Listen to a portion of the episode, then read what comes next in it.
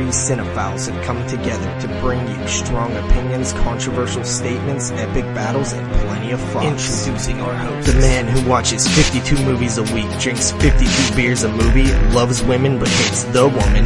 From the foreign land of Canada, our host, Mood 616. He is widely known as the man who talks too much. His worst enemies are Postmaster P and Pee Wee Herman. He said Hellraiser was overrated and Leprechaun Origins wouldn't suck. He's the full-blooded half-Mexican, JP. Finally, we have the man who doesn't talk enough. He is best friends with Sean S. Cunningham. His favorite horror movie is Gummo. He is your favorite Jew and mine, Jeremy. Together they are known for extending a helping hand to vampircons everywhere. They are the 22 shots of moods and horror. Yes, yes, y'all, it's going down right now. Episode 40 of the 22 Shots of Moods and Horrors coming at you live. I am your host, Mood616, and yes, we always got my two Vatos Locos with me, NES Ruler 22, also known as Jeremy, and of course we've got the Vatos Locos himself, Double Shot J, also known as JP. What's up, homies? Yes, it's the Viewer's Choice 2 show. Yeah. I'm excited. 20 episodes since our last viewer's choice. We have returned to bring you a second viewer's choice. This time the picks interesting are films, though. weird. Like these Yeah. picks are way weird than last time. We like last time we did the Tripper, the Fog, and uh, Pieces. Yeah. Yeah, this one's Yeah. weird. Yeah, this one's like almost the complete opposite, man. We got a shot on video, uh, holiday horror film, and then we've got uh, like a horror comedy that is theoretically a remake of a classic uh, Herschell Gordon Lewis film. so- Yeah. which is interesting. But, so yeah, th- this this is a really interesting show, I got to say, and I just love it that it's on episode forty. Episode Which- forty. Which viewer's choice one was on episode 20. Yes, and that was actually planned out, was it? Wasn't Yep. Yeah, it was planned out actually. Upset. Yeah. All right. Well, I just want to, you know, give a big shout out to everybody that made this episode possible. Of course, for um, you know, voting for the choices and also recommending choices. And yeah, without you guys, we can't do the show. So, hence the viewers' choice too. Yeah, big props. Texas props. Chainsaw Massacre. and thank you, Texas Chainsaw Massacre. Yes, that's fucking awesome. So, what is going on, guys? Yeah, Nothing. yeah, Chilling man. like a villain. Start school next Monday. So almost done. Fact. Feel like Billy Madison going back to school. Gotta sing the back to school song. Going back to school for the first time. Oh, oh man, I had a terrible week. Why? Because you had to freaking interview people? That's such a terrible thing. No, I I enjoyed that. That was I got three, four more interviews planned for Saturday. Did those questions help at all? I, you know what? I since I wasn't going back to work yet, I just figured I would wait until tonight to check them out because Okay. Yeah. I mean, obviously, some of those things are not going to be, you know, valid for your Yeah, work, yeah. line of work, but uh, some of them are pretty standard. But Mhm. yeah, I mean I lost a very close member of my family this past couple days. His name was Blu-ray player. Me and Mooch are like, oh shit. dude, I was like, you didn't fucking tell me. Yeah. What a dick. Yeah, man, my Blu-ray player died right right in the process of watching Christmas Evil, Vinegar Syndrome. I was real into it. I was like, man, this looks awesome. And then just just nothing. It's just dead. It plays DVDs. The Blu-ray player does not play Blu-rays, and now I have to wait a week to get a new one because I'm pretty broke right now. And it's it's rough. I'm going through Blu- Blu-ray withdrawal. And I'm gonna have to wait even more for my copy of Monkey Shines. God damn it. Come I'll, on, s- JP. I'll still have that next. No, week. I'm just fucking waiting. I'm kidding. Blu-ray What player what kind comes of- first. What kind of Blu-ray player did you have? It was just a Magnavox. I got it in 2010, so it's been about five years. Wow, that's actually lasted a long time. Yeah. It's not bad, I guess. I mean, considering how many films go in and out of those things, right? Oh, especially like basically, like my basically kind of like a hooker. My pap's pretty much. my pap was pretty much saying like, "Oh, well, you must have done something to it," and I was like, "No, I just use it more than the average person." I love when old people say shit like that. They're like, "Well, you must have did something." They give you no credit Yeah. just for wearing out. They're like, "Well, you know, he's a little fucking bastard anyways. He probably got all drunk and beat the shit out of it. It's like, totally, Paps. That was the case. Yeah, I got real drunk one night and got all fucking pissed off and took it out on my Blu-ray Yeah. player. He thought there was a Roman numeral on the top, so he jizzed on it and he broke it. Yeah. oh man. ah, fuck yeah. Magnify. It's too bad it wasn't like a Samsung or something like that. It's like, it just sounds awesome if Yeah, it was but like, you know, Samsung's dead. Yeah, I have a Sony and LG. LG. I've had it for like three years and it's still going. So Yeah, I got mine Yeah, I in thought- 2010. I was really excited. I paid like 150, 175 for it when it when I got it. now they're like fifty. Yeah, which is Mm. probably what I'm gonna pay for it. I, I was Oh, thinking okay. about holding off and getting a region free, but I just got too much, you know, bills to pay this next uh, week, so I'll just I would probably go against your some. morals, man. I, You know what? I mean- it's not really I mean- my morals. I just, you know, I just don't really buy. I, I don't plan on buying Region Two stuff. But if I got one, you know, I do have a couple Region Two stuff that I can't play. So I mean, it is what Mhm. it is. I mean, you know, on that note too, with you know, Arrow. Uh, we'll get into it later in the show, but them announcing their, uh, you know, the American Arrow releases, which is really cool. So, you Yeah. know, it's nice for the people that don't have a region f- free player and have been wanting to seek out some Arrow titles. I mean, Yeah, but some we're of not the going to get first the ones, good shit though. Yeah, well, some of them were un- underwhelming, but they have announced a couple titles that I'm obviously really, really excited for. So, um, yeah. But yeah, we'll obviously they're probably not going to be able to grab like the bigger titles, but it can't hurt, right? I mean, another person releasing uh, Region One Blu-rays of films that uh, sometimes are not on Blu-ray yet. Like, it, it can't hurt to have another player in the game. Uh, exactly. it's what's scary is if you only have one player in the game. Uh, like Mhm. Then it becomes ridiculous because you're completely hope uh, you know reliant upon them to get the titles you want. We need as many players in the game as possible to reach out for for for the Scream Factories and the you know Blue Undergrounds or whatever that won't go out and get th- this specific title because it's too hard. We got another company who's trying to stand out who will go get that title. So it's always good to have more people uh, doing it. Yeah, exactly. Cool. So nothing exciting this week, eh? I honestly had a very uninteresting week myself. I did really nothing. Nothing. I actually just did really nothing Did this week at all. 53 movies? No, I didn't watch a whole lot. I watched a few movies this week, but uh, um, yeah, nothing exciting happened at all. Just went to work, slept, went to work, watched movies. It was pretty uneventful. So, with the exception of yesterday, I fucking had a huge score.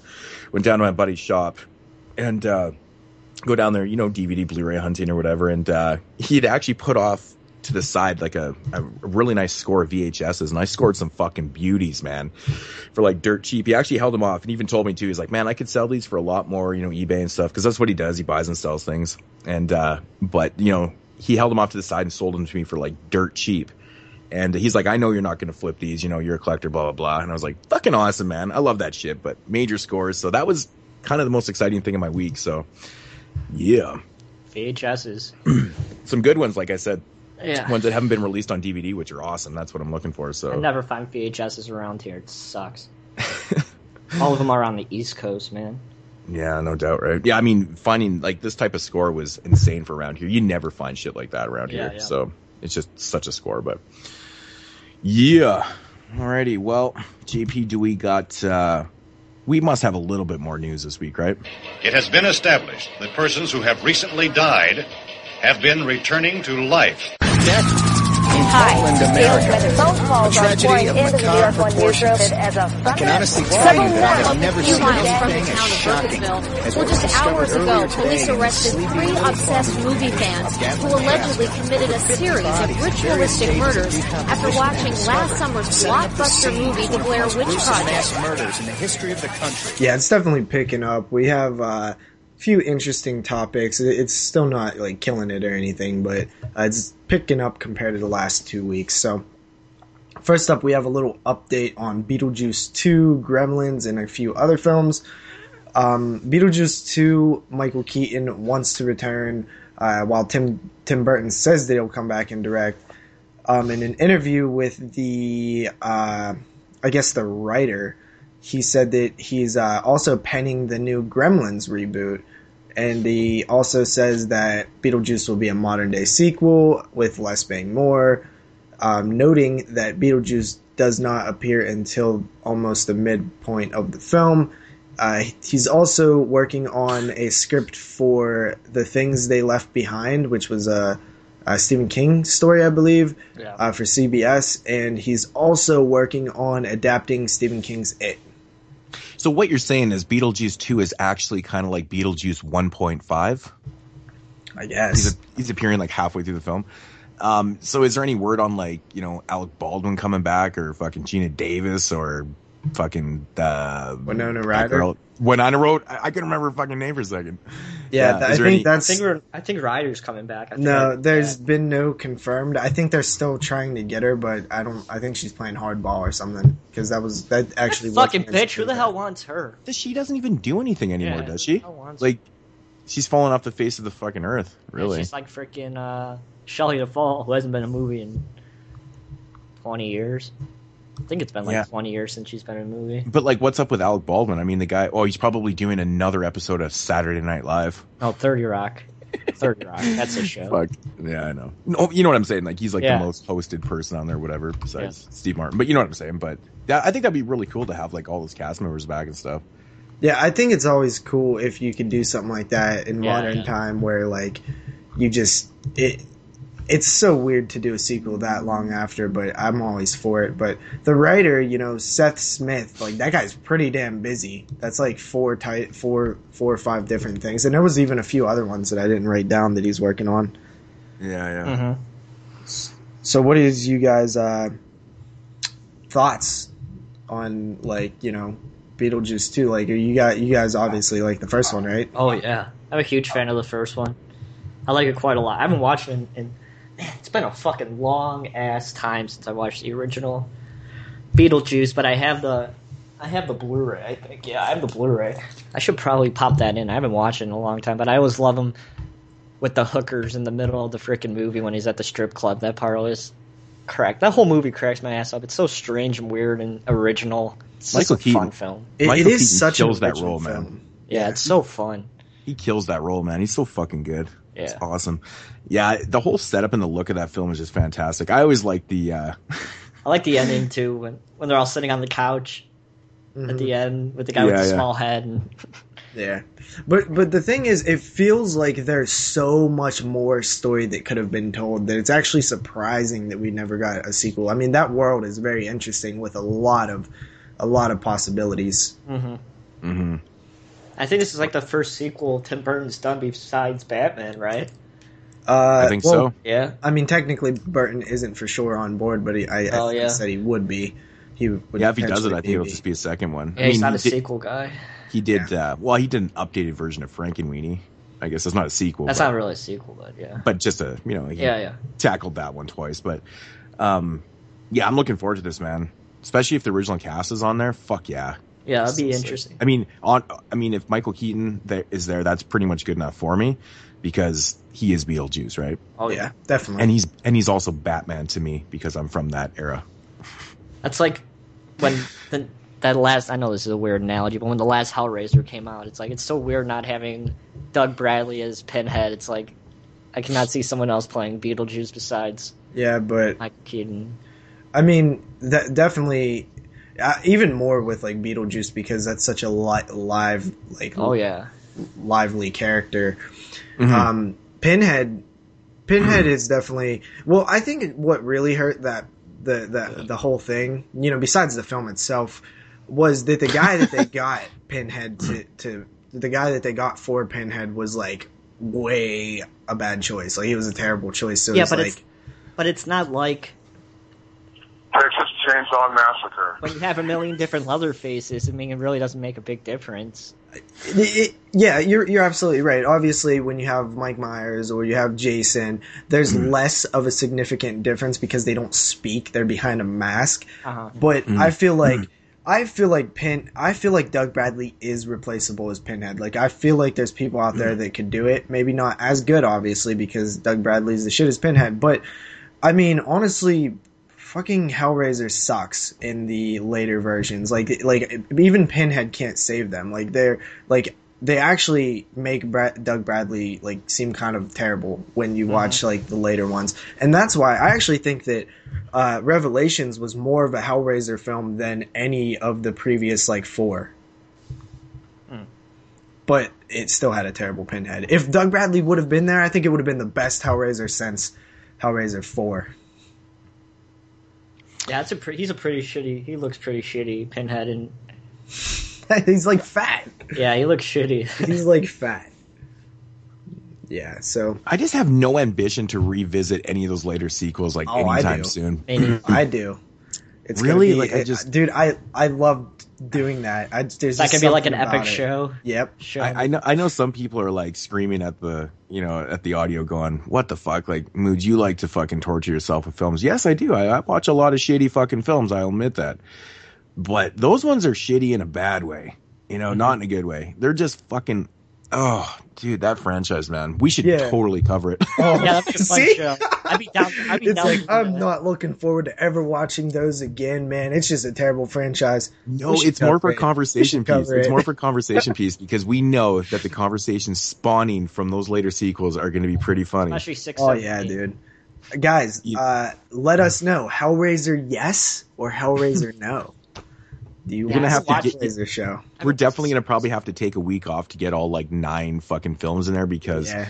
honestly, dude, I don't know if I can sit through back to back later sequels. So Oh, I'm no, going it- to it'll days in be between rough. to recover. I'm like part It five. might even have to five. be a two-parter show. I might literally have to like go air myself out and you know, it's like okay, Just breathe, get drunk when you're doing it. breathe, you know, Yeah. and then take a day off and then okay, I'll tackle the next one. Drink some ginger head when you're watching it. Fuck yeah, man. Stuff is not bad actually after a few sips, I gotta say. Is it a yeah. Canadian beer? Or is it a? Yeah, it's it's actually from BC. Mm. it's pretty good though, man. It's like it tastes like it's a ginger stout, so it's not bad. Pretty good stuff. And if anybody was wondering, the guy who's penning both Beetlejuice 2, Gremlins reboot, the things they left behind from Stephen King, and Stephen King's It, also did uh, Abraham Lincoln Vampire Hunter. That was like his notable. And I haven't seen that film. movie. And Yeah, I've me heard like neither. mixed, mixed things about it. Man, I- okay. So I was, you know, a few years back, I was like reading like a motherfucker again. And uh I actually was in the bookstore and I came across that book, Abraham Lincoln Vampire Hunter. So I, I grabbed it. I was like, that sounds like an interesting concept. So I read the book and fucking loved it. And right when I was finishing up the book, I'll never forget this. I had about 20 pages left in the book and it was fucking weird. And I realized that they were actually making a movie for it. I was like, oh, what the fuck? Crazy. So of course I had to check out the movie. And uh, wow, that movie was an abomination compared to the book. It's the book was fucking awesome, man. Like it was really entertaining, really good stuff. But like just the, in my opinion, the way vamp, I know some people liked it and stuff, but I'm not a f- big fan of like slow mo action scenes and stuff like Me that. Me neither. I Like really that over hate that shit stylized underworld. over stylized. Yeah. That's exactly. And I didn't like the look of the film. And like, you know, the premise was there and stuff like that. I think it was executed a little poorly compared to the book, but you know, I mean, that happens a lot with adaptations and stuff, but it was more of how they did it with the slow mo and just the effects and the CG and stuff. I just wasn't buying into it. The book was a lot better and entertaining. I recommend, um, reading the book. It's really good stuff. It's a quick read. Really great stuff. So another little bit of uh, kind of some breaking news coming from our boy Steve, Steve Stephen Ferrandino, hitting us up with some news. Uh, we have a new film called Slew Hampshire. Now this has been um, was an official official selection at Shockfest Film Festival, uh, where it uh, was nominated for Best Feature, Best Editor, and Best Actor. Uh, it was at Rock and Shock, B Movie Celebration, um, and another Hole in the Head Film Festival. Uh, it also has a nice quote from Fangoria, the goriest scene of 2013. Rue Morgue. Come I on. Fangoria. you said Fangoria. Uh, Rue Morgue. I meant Rue Morgue. Sorry about that, guys. Um, I'm just going off of memory here. Uh, Remember, he's Mexican. I am half Half. half Mexican. The half blooded Mexican. Um, yeah. So uh, this is going to be. I, I believe there's a teaser trailer out. You could check it out. We will have a link below uh, to the official kind of announcement. Uh, I don't know much about it. Like I said, this is breaking breaking news. It does have a website, man. You can go check it out at Slew www.slewhampshire as of one word dot com. So, yeah, and it does. It has trailers and it has a bunch of info uh, information on Yeah. the um, the film and stuff. So, pretty It well has, uh, well put together. Yeah, um, and it, you know, it's uh, going to be from what I believe uh, who's releasing this midnight releasing. So uh, yeah, I mean it looks pretty cool. We'll have to we'll have to follow up on that. So um, definitely check that out. You know, looks uh, indie, uh, but it looks cool too. I'm seeing some some pictures. Steve actually said that um, if you like urban legend type films or backwoods redneck films, you'll probably like it. So that sounds good to me. I like both of those, especially the backwoods redneck stuff. So we'll look forward to it and see what's up. Uh, and uh, anything that comes out in the future, we'll keep you guys updated. All right, so moving on, Dexter came back into the news again. Uh, the president of Showtime says that uh, a Dexter spinoff is an ongoing conversation, and that is like it. That's all he said. My mom's already through season six in a week. She Okay, watched what do you six seasons in a week. Is she getting disappointed yet? I haven't talked to her about it because I could care less. But Um, what what do you mean spin off? Like who? Like how would they spin that off with the kids? No, it would probably be Dexter. But wouldn't it just be like Dexter?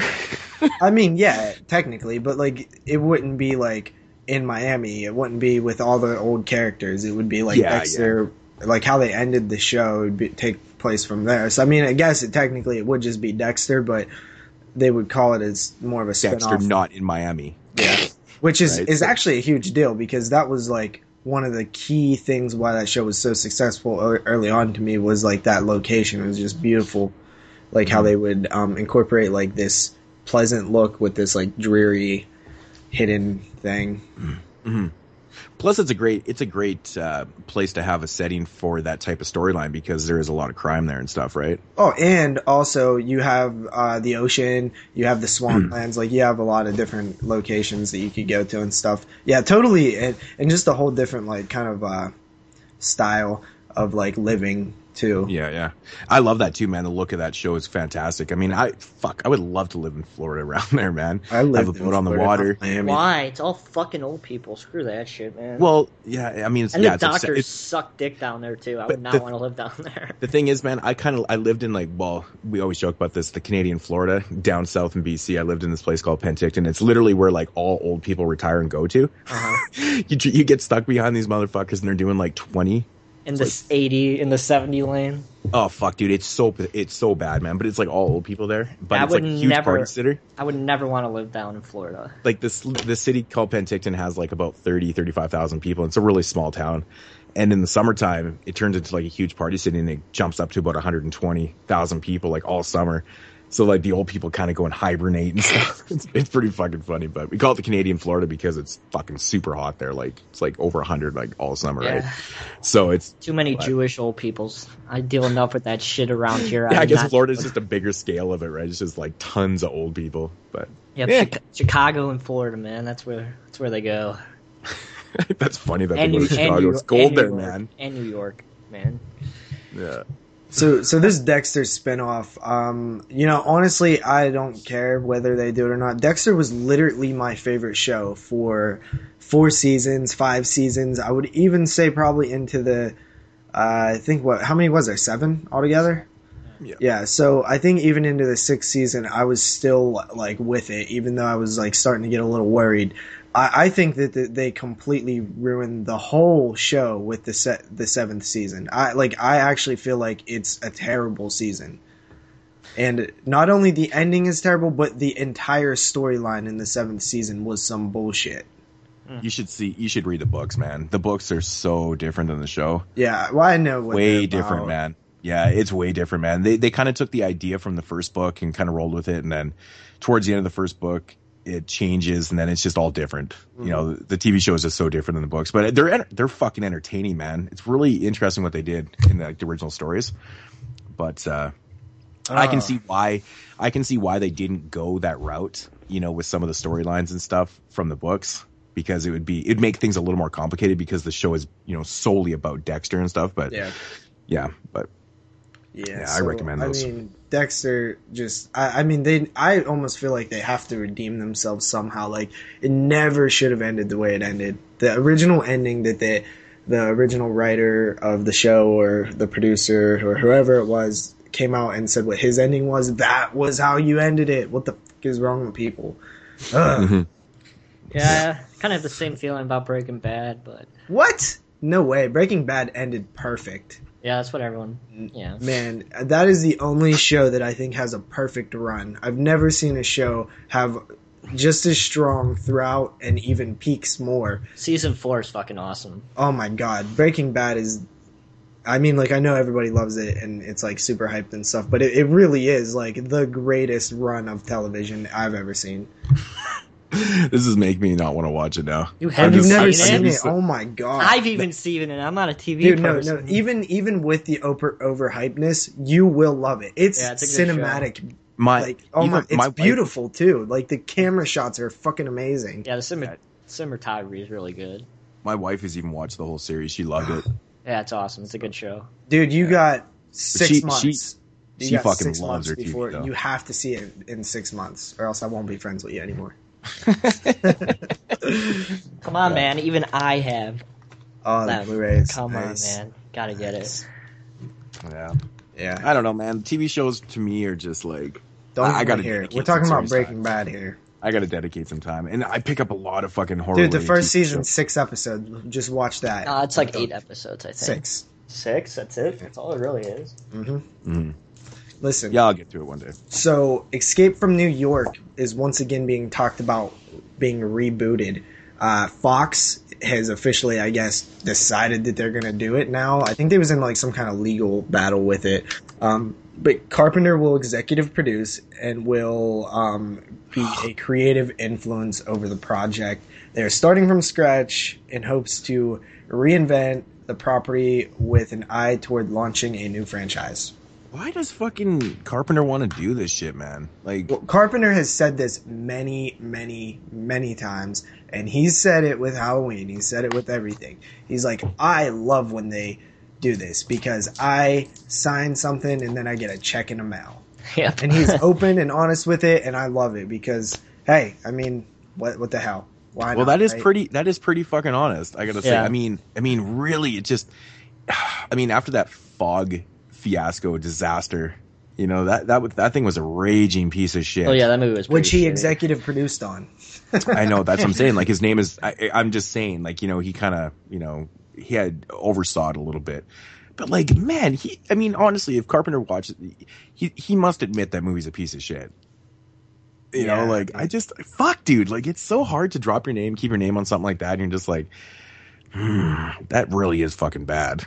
Yeah, it is pretty bad. You know, it's a fucking terrible film. I, he must honestly know that. So, It's but I mean, at least at least he's honest about the paycheck, though. I mean, if that's what it's about, I mean, that's cool, I guess. But I mean, I just don't see the need to remake, you know, Escape from New York because I think the film is amazing.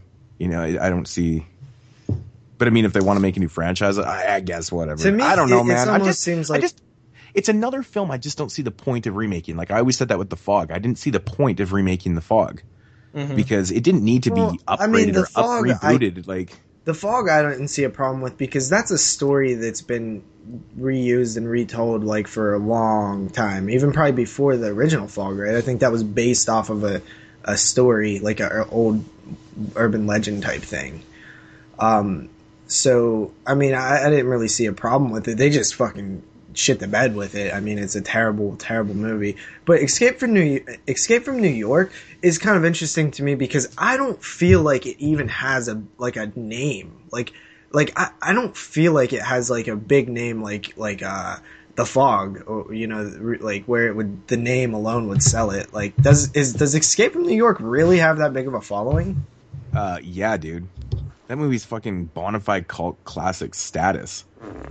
okay but just because Like, something's bona called fide. That movie's- classic doesn't mean that it's gonna re- resonate with the mainstream Yeah, dude, mainstream people know that movie too, man.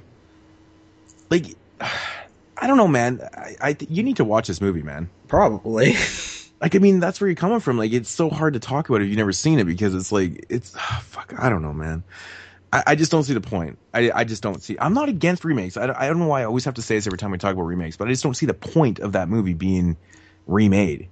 well that's i didn't see the point because i felt like i didn't feel like like people knew it well enough but i guess they do Fuck yeah, man! It's Escape from New York. I mean, I mean, it, I mean, I know people didn't- we do if in people didn't know about it until the but- '90s when they did like, you know, the sequel or the half-assed remake in the in the '90s, the Escape from L.A., which is basically the same film, Mm-hmm. just located in Los Angeles. I mean, it's kind of basically a remake, but uh, yeah, I mean, obviously, if that was your first, you know, you know, scene, or if if that you were introduced to, you know, Escape from L.A., you obviously went back and watched New York.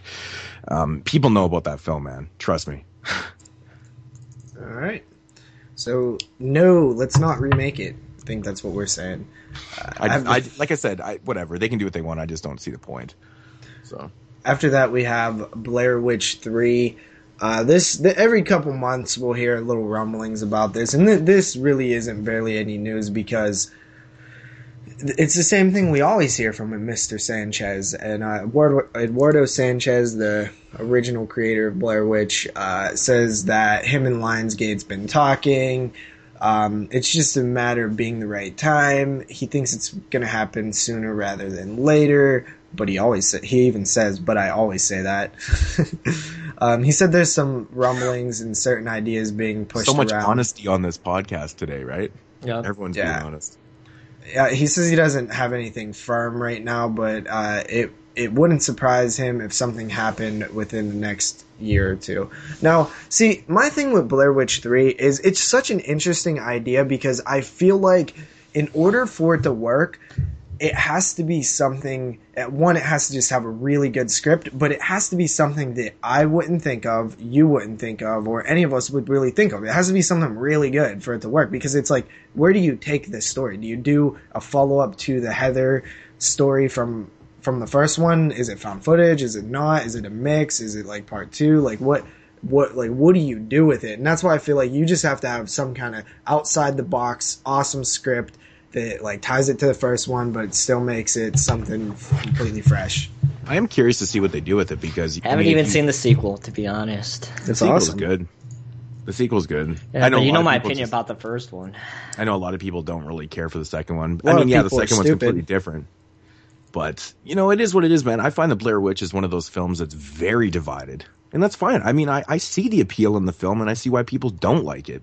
You know, I, I have so much. You know, it's one of those films I just completely understand why people like it Oh, I- and why I they do don't, and why they think it's overrated, and why they think you know whatever their feelings. I just seem to understand everything about that movie. Like, I mean, when I first watched it, I was kind of undecided. I watched it in the theater, and I left the theater, and I was like, "Yeah, it was it was cool." And then you know the, the whole found footage thing was very new to me. Um, you know, at that point, I'd actually you know that was basically the first you know like found footage film I'd ever seen. I'd never seen the last broadcast before that one, um, but uh, I was undecided. I, I wasn't really sure what I just watched. I was like, you know, it was a cool idea. It was kind of interesting, but you know, it took a lot of time to resonate with me and stuff. But I can see where people are coming from. You know, if you're not a big fan of that style of film, found footage, yeah, it doesn't appeal. And uh, you know, you know, and I can see why people do. I, I don't know, man. It's just one of those ones I just find is the easiest one to understand why people are so divided. Oh, for So- sure. So, like, what what would you think? You know, like, would you? Re- okay, so Blair Witch found footage style. The second one kind of plays off that. You know, it's you know, it's a totally different type of film. But what do you think is a good idea? Well, that's my third one. problem. Is I don't have one. I do not have a good idea at all. I can't even see how it would work. So that's why I'm saying they have to come up with something that I wouldn't have came up with, because Mm-hmm. I feel like you. What, do you have it to where you pull the uh, you know based on truth like this happened angle again, um, which is fine because obviously there's films that come out that we know are absolutely not true that still use that angle. It's just kind of a way to tell a story now, which I have no problem with. Um, but I just don't feel like I feel like there would be too many eye rollers if you did that again. Um, and as for actually just doing a another um, like sequel like part two, I just don't see the point then because it's yeah, like, that's that's what I was kind of thinking too. I think a sequel like Part Two is completely kind of, in my opinion, kind of out of the question. You know, I think it would just be, okay, they're making a Part Three to This- make a Part Three. This you know, is you would what have I that feeling. think you might do. You might say, you might make make the original. Fi- okay, the third film is aware that the, it's kind of like the second one in terms of it's aware that the Blair Witch movie existed. It's a bunch of people who are like, okay, that was a movie, but that movie was based on footage that people found and then they created a movie to because they couldn't release the real footage. Let's Boy. go back there and find the the real story. You know what I mean? Maybe do it like that. Uh huh. Yeah, I mean that, that's interesting. Yeah, I agree. It's actually a good way to do it. Yeah, because Um, then you can still have the uh, this is actually real thing, but you're you're acknowledging the fact that the first film was just a movie. But Mhm. it was like a recreation of events because it would be like a snuff film if they released the real footage. They can't do that. So they kept the real footage, they remade it with actors, and we're looking for what really happened. We have So the when you- real footage, we're watching it, and now we're going to go investigate it. So when you were doing, you know, research for the news this week, you were really thinking about this, weren't you? You put this I- I- together. no, I, I just thought of this now because Really? remember a second like ago. me- Remember a second ago where I was like, like it has to be something better than I could come up with. Well, not anymore because I just came up with that. yeah, that's not bad. That's not bad. I have to say. I mean, man, I tell you, like, You think I should The- pitch it to Eduardo? you should JP actually. on the fly. Yeah, it's not bad. But yeah, I think the, you know, it, this is a really delicate sequel, you know, because it can go either way. It could be really good or it could be really bad. No matter what You know what, what I'm saying? People are I gonna think it's gonna it. fail. I think it's gonna fail. But people are gonna buy it though. I don't think there's as many Blair Witch fans as as you might No, think. I actually agree with that. I, I don't. I think there's more people on the fence or that dislike the films than there is actually likers of the films. Like, but I mean, that's love just. the film, and I don't know very many people who are with me. I don't love the Blair Witch at all. You know, I don't love the second film. I like them. You know, I know you love the Blair Witch and love the second one, so you're definitely you know a little you know on a different part of the scale than I am. But uh, and then we know where Jeremy stands. But uh, you know, I, I mean, I don't dislike them at all. Like I said before, like I'm kind of I'm not right in the middle. I do like the Blair Witch, but I understand where people are coming from on either side of the spectrum. Man, it's mm. one of the easiest films to really understand why people dislike it and like it. You know, It- you it know when you really talk about film, you know, it's like when you talk about a film like say Dawn of the Dead, and you're like, I don't understand why people don't like that movie, you know? And I understand why people do. It's like, you know, with Blair Witch, it's like, fuck. I I I, just get it. so definitely.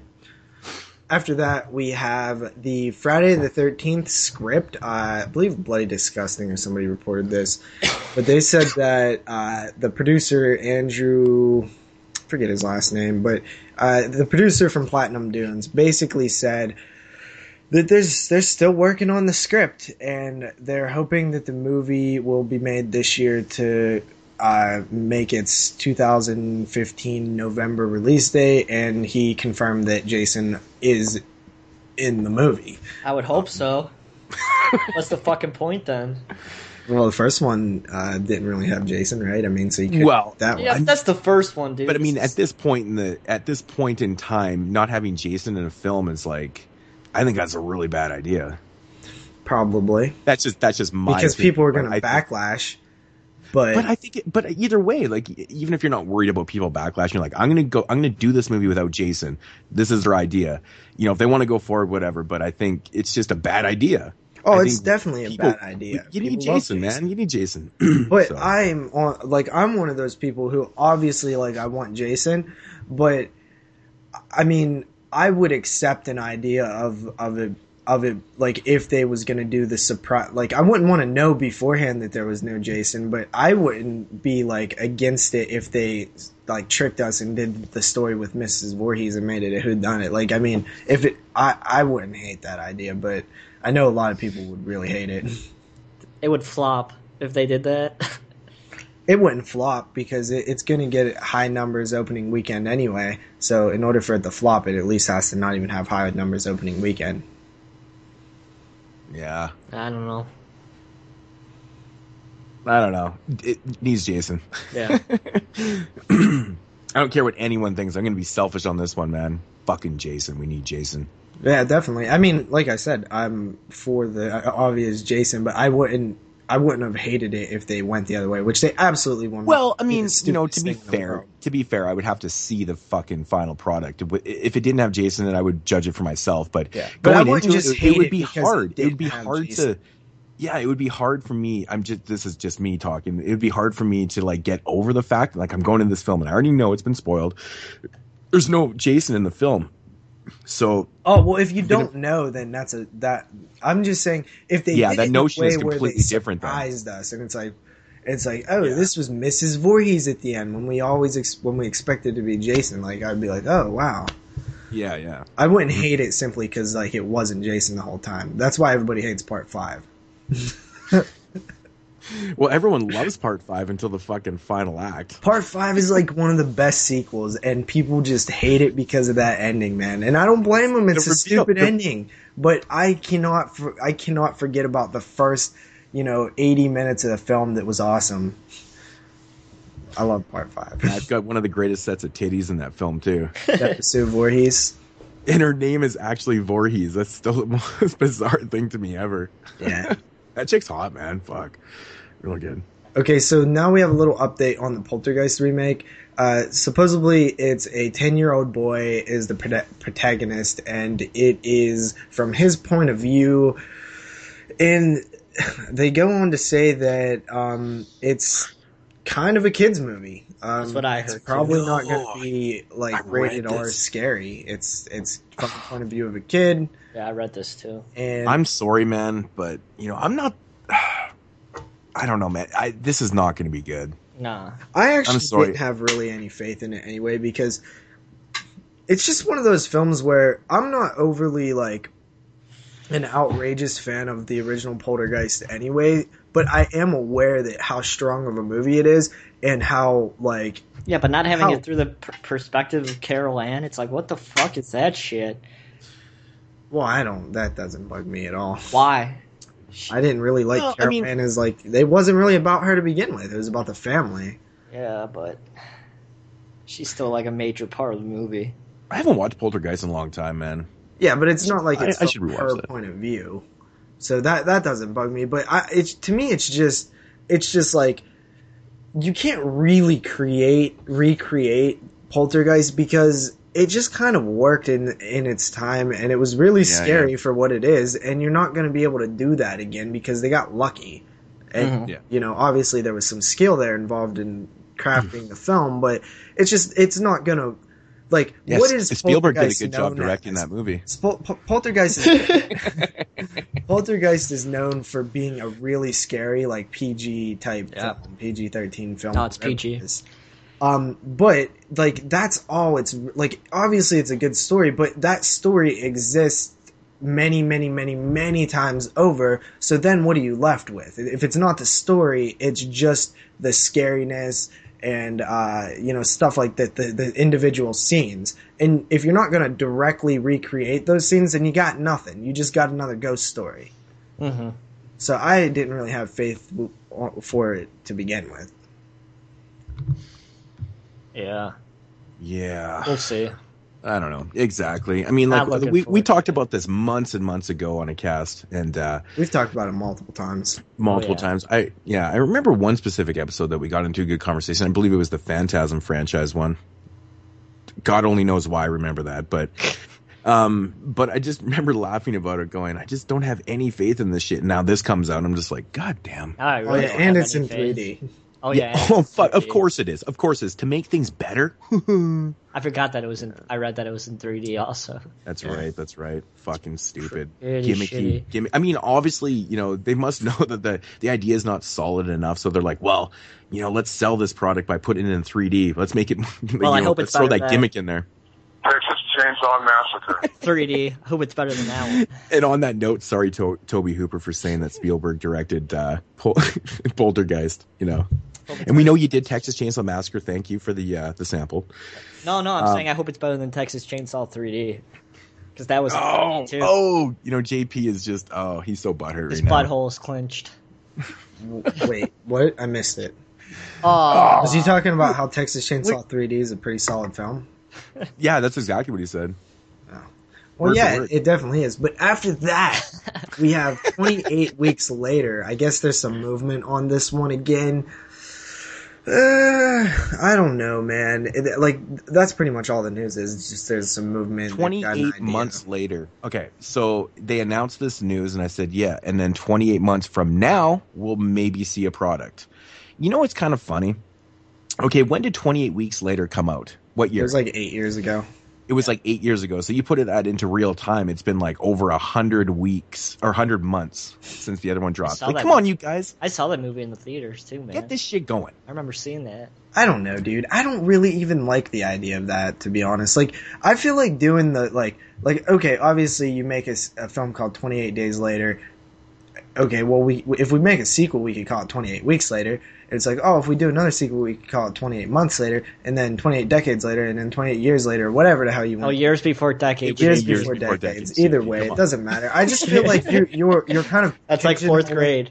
like you're pigeonholing yourself into writing around the idea that it's set this amount of time in the future. It's like I don't really care. Just call it 28 days later again or something. I Not like, necessarily. Not if you have the idea or the notion. Maybe we'll just make this a trilogy and we'll just go weeks, months, and then, you know, or days, weeks, and then months, right? So, yeah, days comes before weeks, dude.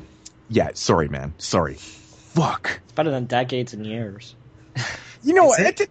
What the, what the fuck? Is I it? know I know the way the movies went. Come on, give me a break. You know what I'm saying, man? If you have this Exactly. notion of doing a trilogy, it's like I, th- I actually kind of like the it idea. never It's- was it's just- planned as a trilogy, though. So you can't. I'm not saying it was. that. I'm not saying it was, but I mean, you know, just you know, the sequence is there, and you know, but I mean, fuck, dude, it, it's getting to the point where it's like, you know, eight years ago, you know, 28 weeks later came out, and it's like, do people really give that big of a shit anymore?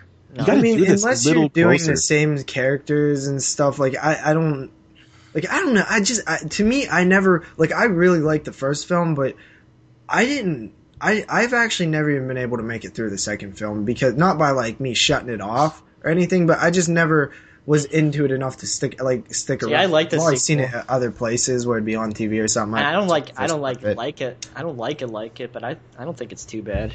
Maybe I I'm the only one who thinks that. I like No, the I don't- I think the opening shot of them like chasing that guy through the field. That that is Pretty really exhilarating and awesome, but It's I really feel good like it never- cinematography in that. it never got like to that point again from what I've seen of it. Uh-huh. I didn't mind it. It- It's not brilliant or anything, but it was okay. Yeah. But I mean, yeah, I mean, you know, 28 months later, subtitled, 100 and fucking 71 months later, in reality, that would crack me up. I would watch I- it just because of that subtitle. I don't know. I'm just not that excited about another one. Like to be mm-hmm. honest, like it doesn't really get my juices flowing. I don't know why it's always in the news. Like every couple months, it's like, well, 28 week or 28 months later is like you know on again. It's like, it's like really like does anybody is like anybody like really wanting that? Because there's like really not a lot of mainstream news, so they're just like, they keep fucking, you know, poking at the notion that this movie might come out, you know, 28 Well, months it might from it might have to get greenlit before it comes out. Yeah, it has to get greenlit. I don't even think it's been greenlit yet. It's so fucked up. That's crazy. Yeah. So after that, we have a bit of news on the Purge Three again. Uh, Platinum's Dune's producers have stated that uh, all the like rumors and news that've been floating around about it being a prequel, and I knew when we were talking about this that it wasn't like anything official. There's like no like press release or anything. Um, but he's basically saying like, yeah, I don't know where that's all come from because the the stuff that we're working on, the content that we're working on, the material we're working on, is not a prequel. Uh, it it just has it, it's that's not what we're doing. I guess that's not what they're doing then. Yeah, he says it's not a prequel. It's not uh, you know the origins of the purge. It's not day one of the purge. Yeah, he just doesn't want to admit it, but the third one is going to be set on a boat. It is. I'm telling you, man. It's a terrible idea. You and your boats. No way. It's not. a That's one of the worst idea. ideas I've ever heard. I hope you're joking. No, dude. How is a fucking film set on a what- boat a bad idea? Because it, it a film set on a boat is a great idea, but setting the purge on the boat, then you're just limited it. Like it's just it's not the purge anymore. Like who the Why hell's not? gonna be purging on the boat on a boat? Man, Dudes. it, it, it's just getting to the point where it doesn't matter. You're just out to fucking kill. You know? Like how would Fuck, that? I don't- I don't know, man. Everybody who gets on the writing this- boat is like, well, you know, the purge is tomorrow, right? It's like, yeah, don't you think we should stay on land? you know, like, don't you think we should lock ourselves Well, up in one of these high tech security houses? It's like, nah, man, it's the boat. Like, we're gonna Going be on on the the, boat. fucking boat. Man, people love cruise ships, man. Come on. just saying, there's a way around it. You can do this up decent. I don't know. I like fucking movies that are set on boats, so fuck off. You Jesus. boats. Okay, so watch I Always giving Friday me shit about my boat horn. Friday eight. Yeah, man, Hannon, man. Ah, shit. Yeah. All right. So after that, we have a bit of like um other news. Wait, I think it was what like uh Hannibal season three. I guess they used to premiere in the winter, but this time it's going to be in the summer, 2015. That's that's good. That's not a good sign already. the summer's No, like a time that- where studios like release stuff that they're thinking not going to be too good. So, Yeah, but Hannibal has been doing really well though, so I doubt it's like a. yeah. They probably just needed more time or something. They, I don't know. Who knows? Who knows? You could be right. Um, after that, we have Exhilarator Media, which they own like the Macabre label that we like so much. Um, they're releasing a film, or they acquired a film called The Diabolical. And this film is supposed to be about uh, a couple of children and a parent who live in a small, suburban, quiet home, awoken nightly by increasingly strange, intense presence. Uh, the way the woman seeks uh, help from her boyfriend, who's a scientist named Nikolai, who begins to hunt and destroy the violent spirit that paranormal experts are too frightened to undertake. Yep. Okay. So it's a ghostly. Uh, well, a ghostly isn't just about a ghost; it's how it's marketed. So we won't know until we see the box cover, and then we'll be able to tell. But I mean, based on the description, sounds ghostly, but we won't know if it's a bona fide ghostly until we see that box cover and you know the like how it's marketed. Okay. Hmm. Q. No, not cool. Still banking on a ghostly. Uh, after that, I think what Arrow announced some titles. Do you guys have those titles? Yes, I do. do we want to name off all of them? I, I know they're doing like a spaghetti western and stuff. Like I don't know if you want to. So the titles that have been uh, announced so far are a film called Blind Woman's Curse, uh, another one which is Day of Anger, which is the one with Lee Van Cleef. It's the uh, the spaghetti western, which looks interesting. Everything with Lee Van Cleef is awesome. Uh, they're releasing Mark of the Devil, uh, which is hit and miss with people. I enjoy it. It's okay. Um, Strange Case of Dr. Jekyll and Miss Osbourne. What the fuck is that? biz- I don't know, man. That one's got the most bizarre title ever. It's got That's Udo, an awful title. Yeah, it's pretty uh, awful. it's got Udo Kier in it, which is, you know, it's kind of selling itself right there because he's in it. But I don't know. He plays Dr. Jekyll, so Who I plays don't know. this Mrs. Osbourne? Uh, Sharon. it says Marina Pierro. I don't know. I'm not sure. I don't really know anything about that one. That's an odd one. Uh, then we got Massacre Gun, uh, which looks pretty damn cool actually too. Um, yeah, looks okay. And then we got, of course, Blood and Black Lace, uh, which is also coming out on Steelbook and, of course, standard DVD and Blu-ray combo pack, which is fucking awesome because it's like one of my favorite Mario Bava films. Uh, that was a really cool release. Probably the most exciting one so far for me because I'm not going to upgrade Mark of the Devil. I already have two copies of it. That's including the barf bag edition. so I really don't need another edition of Mark of the Devil. Um, to be honest, I'd probably just grab Day of the Anger and uh, Blood and Black Lace. I'm not going to grab the Steelbook because no. I mean, but I think the biggest downfall to these releases so far is actually the price of them. They're all about twenty seven ninety nine for the Blu-rays, which is, in my opinion, crazy. And the Steelbooks uh, is priced at thirty four ninety nine right now. I'll pass. So I mean, that's just fucking insane, man. Really, really insane. But Do they come with a hand job? Like seriously? so I mean, it's a little. so I mean, for the average collector and stuff, they're ah. probably not going to go out of their way to pay you know the thirty bucks for these. So They'll drop. a little disappointing. That's a little disappointing. Retail price probably. Hopefully they drop, but I mean, I am going to grab Blood and Black Lace because I won't grab any of them if they don't go to twenty dollars. That's a lot. Thirty it, bucks. it, it is, man. Yeah, these are a little little pricey, but Twenty dollars is a fair, expensive price for a Blu-ray. Like yeah, I if actually passed on one yesterday for that price too. I was like, should I buy the guest for twenty dollars on Blu-ray? I'm like, no. that movie's awesome. So I actually this is of course uh, uh, Arrow America, Ar- Arrow North America that we're talking about. Yeah, that's it. Yeah. So um, these are going to be Region One, obviously. Um, you know, it, we'll, we'll look forward to seeing what else they put out. But uh, I think they start in what March. Yeah, I think this is just the start of it, though. I think you know it's just a slow start, but I think we're going to get a lot of pretty cool title announcements and stuff. Which, you know, I- I mean, I like Arrow as a company; they've done a really good job. So, Yeah, but I- if they I think- release like some of the stuff that the UK released, that'd be pretty sweet. You know, I think eventually they will. I think we will get some of those titles. Like the I mean, hope- Burbs, that'd be awesome. fuck, I hope we get the Burbs. Actually, man, that's one title I would love to see. Yeah, I like Right, the yeah. verbs. Um, so also uh, Rings. This is uh, a reboot of Ri- The Ring. It's called Hey, Rings. Another one. I guess I don't know. Um, but anyway, I Oh, guess they're casting for that film. So So this one, it's not actually a VHS tape that kills you in seven days. It's like a Blu-ray. I think it'll still be a VHS. No, it's a digital. I think It's it an ultraviolet digital copy. It's an ultraviolet code that kills you in seven God. days. That's ridiculous. It's a When fucking iTunes. ultraviolet's attack. It's a fucking iTunes download. Oh my god, dude, that is fucking funny. I actually have tears in my eyes. yeah, it's got to be updated, right, JP? It's funny.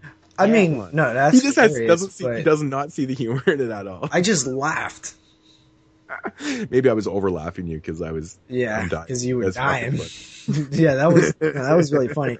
But I was trying to think, like, no, I, I don't think you have to make it eh, like it can still be a VHS. Like, let's let's not act like they like I know you, ultraviolet code. Moods dying. I killed Moods. Dude, I'm fucking dying over here. oh, I'm sorry. I'm fucking Bless laughing so hard. okay, let's continue. I gotta wipe this away. Fuck. Uh, sorry. it's, it's like a I just keep picturing him like typing in a code, like Dude, I know. Don't just, type it's, in this It's code. so silly It's- because It, you could redeem it more than once. It's already a bad sign if you redeem it more than once. Jesus Christ. oh fuck, dude, it's so funny. Uh, it's an evil ultraviolet. you know, they, code. they got to keep it with the times. You know, it's like ultraviolet codes and digital codes and downloads and fucking. Oh god. I could, uh, you know, now that And you say basically that, the I ultraviolet do- I, code, can see them you- doing a download thing. Well, because it's like a virus thing, right? So you download this bad code, and it's a virus, and it actually infects you, and then you die in seven. In I feel like I've days. seen those type of films before, though. If they do a ring, I just I would keep it like like the original Oh god! because you got to remember my when the boat movie idea came was out, bad. DVD even was around. Like like DVD was still a thing. Like it was already a thing. And When did the ring come out? Like two thousand one or two or something? It's Yeah. just gonna surpass Ginger Gnome in sales, though. Is the question? Not Ginger Gnome. It's Home Gnome Alone. No Malone. Is it gonna surpass Gnome Alone?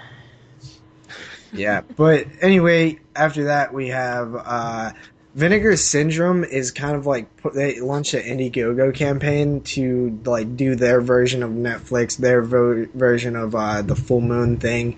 A lot of companies are doing this now. Um, basically, the Indiegogo campaign, you can you know spend fifty dollars and become like a three month member and get like a Vinegar Syndrome title or something. I don't know. There's a bunch of different things they could do there. It looks pretty cool, but you know, I, I'm just I have no need to subscribe to digital services right now.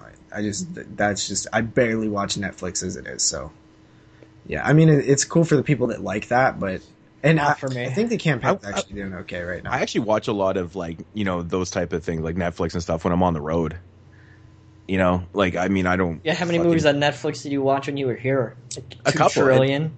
Well, that's the thing. Like, I'll watch movies on like exactly like if I'm, you know, I'm I don't want to say vacation, but like if I'm on the road, if I'm, you know, out of town for business or whatnot and stuff. So, I, Netflix is is a great thing to have because I generally don't like to bring around DVDs and stuff. I will pack the odd multi pack or something, which I do buy for that specific reason. But Netflix is fucking handy. Plus, I love when I'm down in the states because your Netflix is so much better than the Canadian one. yeah, your horse. Surprised you're not able to get around that. no, we actually can't. I'm just fucking lazy. I my parents have an American Netflix, and it's fucking awesome. so, and like most of my friends do, I'm just lazy. I just don't. Have yeah, I one. actually heard that Netflix was going to be cracking down. Yeah, I heard that too. This week. Well, they did, man. They actually a lot of people um, had theirs disconnected and stuff, and then they figured out a way to get around that. And Mhm. for some odd there's- reason, my parents just never got disconnected. It's fucking rad.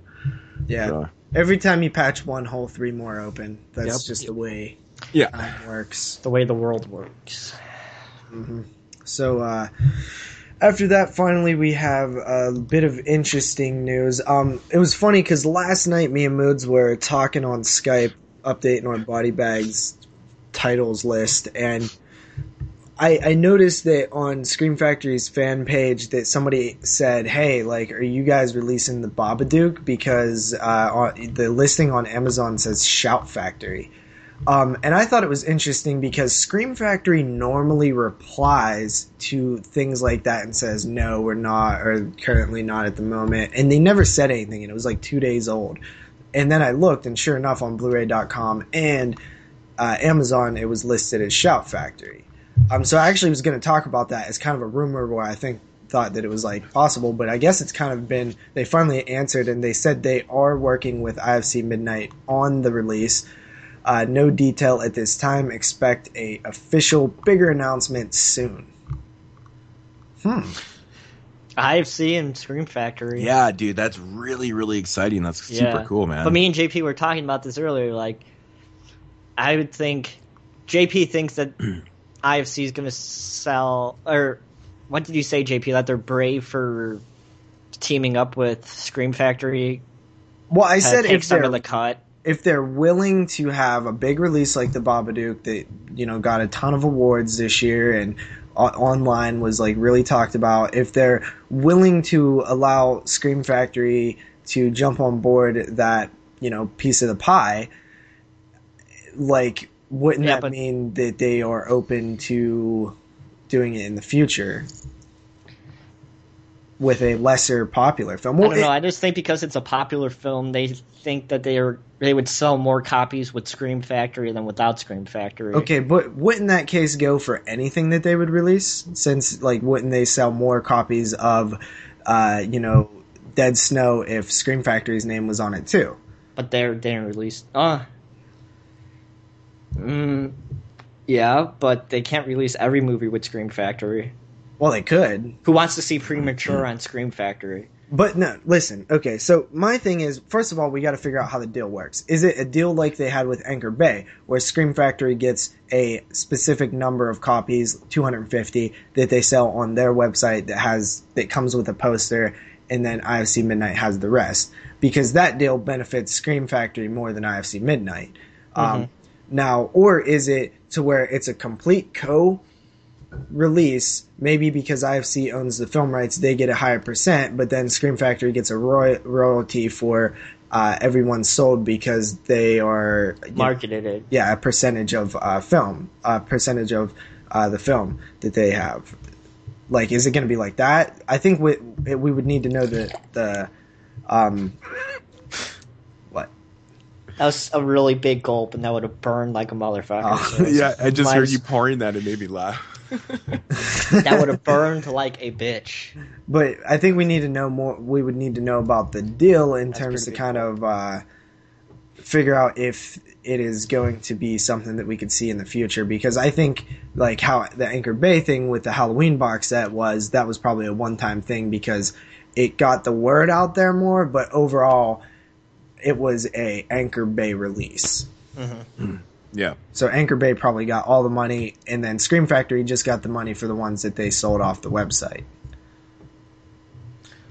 yeah, it, it, it's hard to say. I mean, they probably had something worked out, but who knows? We don't know, so We, we would never know. So it's we're, it's just all speculation. Well, speculation. we will really. know now, depending on if it is like the Halloween thing, um, Yeah, because it, I, I, I see what you're saying. the the thing that you can tell the the way I mean, obviously we don't officially know, but when Mm-hmm. It's though it's their business. It's The- their business.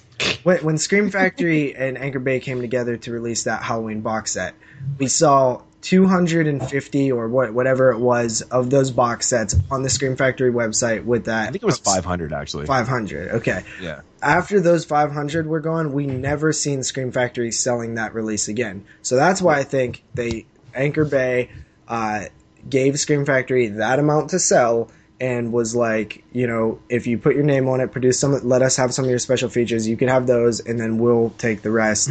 Um, but it benefits Scream Factory because that was a huge release. Benefits Anchor Bay because they got more special features. Um, but overall, Anchor Bay owned the rights to most of the film, so they should get more of the pie. And I think that's what happened. Now, in this case, if it's a joint release and both companies are putting it out there as um, and getting an equal share into it, or at least like, or even like a eight, uh, 60 40 or whatever, um, I could see them working together again. Uh, so I don't know. I'm I'm pretty excited because it, it's pretty cool. You see, I seen the spine and it has Scream Factory on the side and then it has IFC Midnight on the front. That's dope.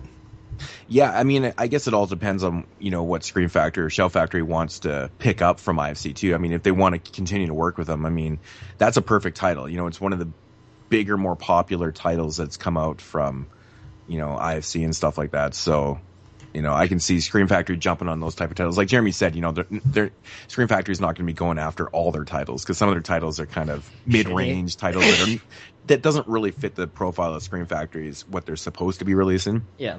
which we did have a conversation about this actually yesterday about uh, you know how Scream Factory was you know started out releasing horror titles and you know people are a little confused by why they're releasing sci-fi and cult titles and stuff but Super we did touch Bowl. grounds we did touch grounds with why they're doing that now so but uh but yeah I don't know I, This I think does that- seem like a very Scream Factory esque title, though. Oh yeah. Exactly, and and that's why it didn't really surprise me. I was like, "Oh, that's cool, man. They're they're going after that title because it makes a lot of sense to their line, right?" Mhm.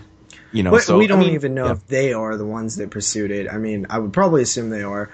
Uh, but I, I think basically when we see how the film is sold, that's when we'll know how much Scream Factory has in the film, or if it's just kind of like the Halloween box set. If Scream Fa- if it, if it's like an official full Scream Factory title that stays selling on the website, then I think that it's more of a closer um, collaboration than the Anchor Bay set that we've seen. Yeah, yeah. I, I'm curious to see what it comes like, how it gets released in Canada, because we know with IFC titles that get released in Canada, they're distributed through Mongrel, right? So it, they, they they're the exact present, uh, presentation of an IFC film, but it just has Mongrel on the side. But sometimes Right. even Anchor Bay grabs some of the contemporary Yeah. Scream Factory titles. That was the weird one with. What if it was like a Mongrel Anchor Bay collaboration? well, there is an Anchor Bay uh, Canada li- uh, side of Anchor Bay, right? So a lot of the titles will be specifically released through their kind of Anchor of Bay Canada. Yeah, it's really odd, and that always tripped me the fuck out, man. When I seen that battery release, and I'm like, it's Anchor Bay. The DVD was Anchor Bay. I was like, what the fuck? So strange. But yeah, I'm curious to see how this gets released up here. Uh, I hope it's not a problem for me to get because. That's why you got me. Got your Yeah. little US. I mean, I'm not worried about get you getting it. everything. It's just, you know, I like, I love the fact of being able to go into a store and you know pick that title up. not know, Target because they're all fucking leaving. Target, yeah, fuck our Target sucks dick. That's why they're all. That's why they're leaving. That's what I read this week. but uh, that is going to be released in April, and no official announcement, but we should see one pretty soon. That's an awesome title to pick up, by the way. Hopefully, Yeah. it gets the Scream Factory treatment with like special features and stuff as well. It'll probably, I mean, all their contemporary titles have had slip covers, I think, to date so far. So I, I can see a nice little. What's that? Oh yeah, the Squad. squad didn't. Yeah, Neither I knew did there was. Dead Souls. Or I no, knew Dead that- Souls did. Chilling Visions didn't. Yeah, it's right. Okay, I knew there was another one. Fuck. So never, just disregard what I. I don't know what the fuck I'm talking about. yeah. But that will do it for my news. Does anybody else have anything else that I missed? Texas Chainsaw Massacre. No, that's fine. Uh, I don't know. Was there any Fright Rags news? I mean, there kind of was. I think. Uh, yeah, the he made that this announcement today, which I, which we were talking about before the show. That I really didn't have any idea. Obviously, this guy's a big designer, and I'm not on the on the street about who this guy is, but there is Jeremy a has no idea what the word is on the street. yeah. There's a new collaboration coming on February 23rd, not February, January 23rd. See, even during my segments, I fuck up. Uh, Frank Facetta. Is that how you pronounce his name? Facetta. I guess he is a American fantasy and science fiction artist noted for comic book, paper book, book covers, paintings, poster, LP records. So I guess he is a comic book artist, and Fright Rags, I guess, is doing a collection of some of his work starting Friday, January 23rd at 10 o'clock Eastern Standard Time. They are all limited.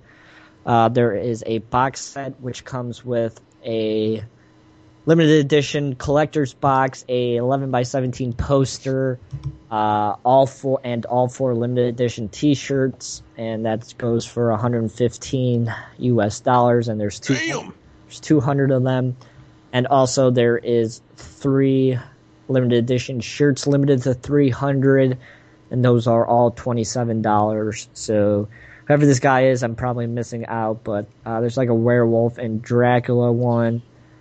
And uh, they all seem to be like Dracula and werewolf E. So if that's your thing.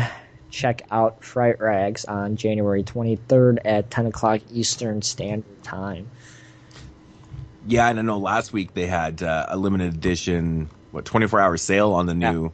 It was a, Uh, a 24 hour mystery tea sale that they do every year, which is they have a sign up there uh, for 24 hours and then it's gone. It's gone, and there's a badass uh, Freddy Nightmare on Elm Street shirt. That was fucking awesome, and it It- sucks if you guys missed out on it because it was pretty baller. It really was one of the best Freddy shirts I've ever seen, and of course I had to jump on that shit like a fucking fat kid on fucking Smarties, man. So I so I basically jumped on some Smarties there. Yeah, Moots had a raging boner like he did today when he was on the toilet. Oh yeah, totally, man. That fuck, dude. I took one look at that shirt and I instantly ordered it. I ran over to my computer. I was, I'm such a fucking dork. I was at my sister's house visiting my new nephew. Ran over to my computer. I was like, Brr. yeah, because of course I had my computer there, um, my laptop. But I had to fucking get that. Oh my god, that shirt was nice. But so that sucks if you Two X. that. Yep, the double X because yeah, my body's long, man. Just drink so much beer. No, I got a long ass fucking body. I have short legs. I'm six foot one and I got 30 inch legs. It's fucked. So I need longer shit. That must be a really- Canadian thing. no, it's just a weird thing. It's just an odd thing. Alrighty, so uh, getting into mood swings, uh, we're going to start off with the um, the January twentieth, two thousand fifteen. It's still weird to say fifteen uh, releases, uh, DVD and Blu-ray releases. So starting off here, we got a film called uh, oh, excuse me, Attack of the Morningside Monster. Oh, that sounds pretty shitty. I'm just curious on what Morningside is. That's interesting, but. Uh, Take it some weird ass company's releasing this one. It's apprehensive. Who the hell's So, that? I, I know the company name, Yeah. but I don't know. It obviously is like a creature, not a creature feature. It's like a monster flick, you know. Uh, next up we here, we got a film called Coherence. It looks fucking spacey, bizarre, kind of weird shit. Now, this one is released by a company I have no idea. They're like Oscilloscope, Oscilloscope Oh, Laboratories. come on, man! I know that company. They released. Uh, we need to talk about Kevin and Rare Exports and Oh fuck, totally. That's why I need. I looked at the. I was like, okay, I have Rare Squad. Yeah, that Kevin film. I need to check that out. that man. movie is fucked up. I would Yeah, I- I, would have put that on my fucked up list, but it's not horror, so I couldn't. I actually have it on a list to buy. I've had it on there for a long time, and I always forget about it. But um, yeah, Coherence. So it could be a cool title. That company does release some pretty one, good ones. Oh, cool, fucking awesome. cool. Um, and then next up, we got uh, I guess the the biggest blockbuster fucking horror flicked. Uh, flicked flick of 2014, which is the uh, the prequel to The Conjuring, which is Annabelle on DVD and Blu-ray. Uh, I've seen multiple people show this off already, so they're obviously getting free copies in the mail. Um, Hey guys, enough said. but uh, uh, yeah, Annabelle's coming out on DVD and Blu-ray. So if you're a fan of that, pick it up. I, don't personally did not give a shit about that. I fucking did not movie of the care year, for that movie at all. Yeah, it was it was my least favorite film. I, I didn't say it was like a terrible film. It's just my least favorite. Um, and then of course this is one that we've talked about multiple multiple times. Actually, was just brought up a couple minutes ago by Jeremy, and that's No Malone, starring Verne Troy. It's Troyer. finally getting released. Oh my god, this movie just looks so fucking. I you know I think I'm gonna buy two copies. You can get it for nineteen ninety nine on Amazon.com. Yeah, twenty bucks is ridiculous. man. Lionsgate. It'll be a buck fifty at Family Video. Then I'll buy yeah, it. this one I believe is cheaper on .ca. I'd have to check that out. Don't quote me on that, but I swear it was cheaper than twenty bucks. But it's probably more expensive. It's probably twenty six ninety nine on CA. Um, next up here, we got uh, another release uh, from Ryan Nicholson called Collar. Uh, of course, this has already been released, but this is the limited nude edition, and that's just re- pertaining to the cover. So we got some nudity on the cover, and it says also Got some including. fadge. On Uh. I, I don't know. It doesn't show it on here. it's, That's uh, got but- message Ryan. Ask him. but uh, we um it also comes with the CD soundtrack, so that's you know kind of a bonus thing, I guess. Maybe some special features. I'm not 100 percent sure, uh, which is cool. I like Collar. It was a fun film. Uh, next up, we got a film called Battle Droid. Uh, this movie looks absolutely fucking terrible. that sounds like an asylum film. It's released by Tomcat. What the fuck's that? Tomcat releasing, and I'm assuming that's real. So I don't know. It just looks really, really bad. This one's interesting. Uh, In the House of Flies is getting an American release. Of course, this has been distributed by the Canadian label Black Fawn Distribution. Uh, I don't like the cover. I don't know if this is going to be the cover art for the American release. I really do not like this cover art. I like the cover art the Canadian one way better. But it's being released by Parade Deck Films. cool. Um, not really too sure, but uh, yeah. Anyways, In the House of Flies, I really. they released Discopath too. I'm sure they're probably. I want to see that flick. Damn. It's cool stuff. Um, next up here we got this one actually made me laugh. Uh, I gotta say, man, it's called a date with ghosts. oh god, the tagline's so bad too. It's called "All are welcome, none will leave." Oh, I'm sure that tagline has been used before. There's no way somebody did not come up with that tagline a million times already. I know it's so bad, and of course it's being released by Wild Eye, which is interesting. You know they're very hit and miss with their titles sometimes, but they have released a lot of good stuff. But they've been pumping out a lot of releases as of late, and I don't think some of them are, you know, the greatest, but Going for seen them qua- at Family quantity over quality, huh? I think so. I think that's kind of. I mean, before when they when they were releasing stuff a few years back, it was you know their titles were very not. They were very sporadic. You know, just one here, one there. They're picking up steam and though. Picking up steam though. Um, next up here we got a film called Lizzie Borden's Revenge. What's with all the Lizzie Borden films, yeah, man? man. Like here's a sequel. Obviously, I'm I'm assuming uh, it's released by Tomcat Releasings. Same company you just said, right? Yeah. So that's uh, Lizzie Borden's Revenge. Interesting. Weird. Um, then, of course, we have our fucking weekly possession film, Possession, the Inglota Within. Seriously, Fuck. Inglota? Is this a Lionsgate?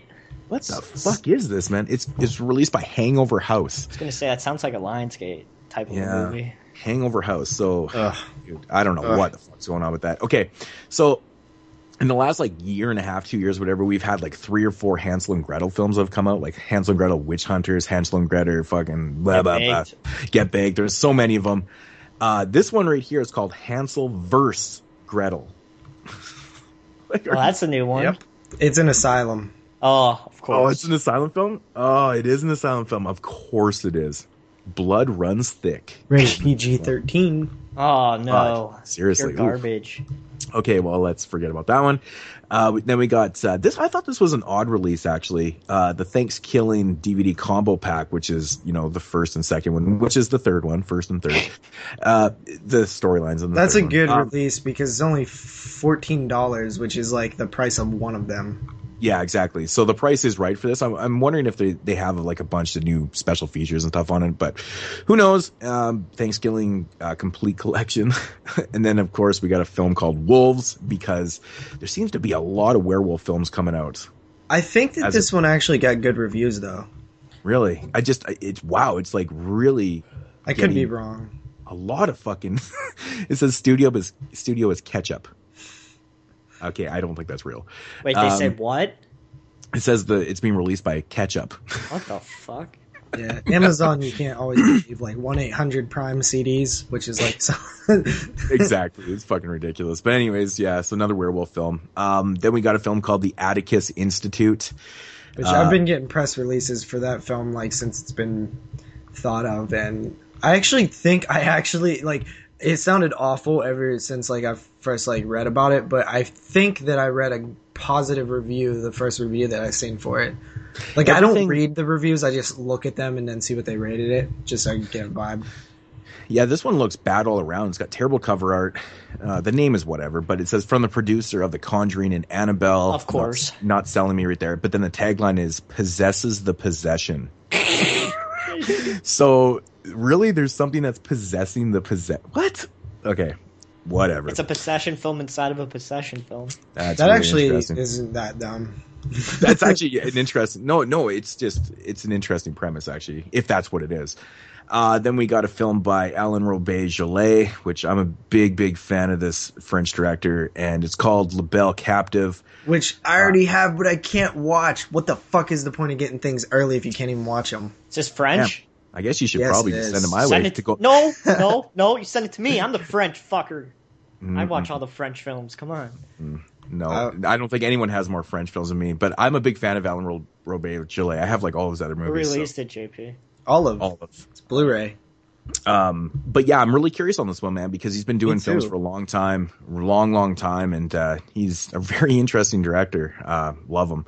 So let us know how that one is. Uh, then we got a film called where the uh, Safe Word. Safe Word, and this is being released by shit. I don't know who the fuck this is being released by. Uh, R Squared Films Incorporated. That sounds made up too. Come on, Amazon. Fuck's sakes. Well, some You're killing me. yeah. You're killing me with these. I don't know. Safe word. It looks like it kind of looks like a sexual. If it's too much, just say the safe word. it looks like a torture film. yeah. So uh, I don't really know what to think about that one, but uh, I mean that's what I got for releases this week. You guys have any more that I Oh. didn't name off? uh, nope.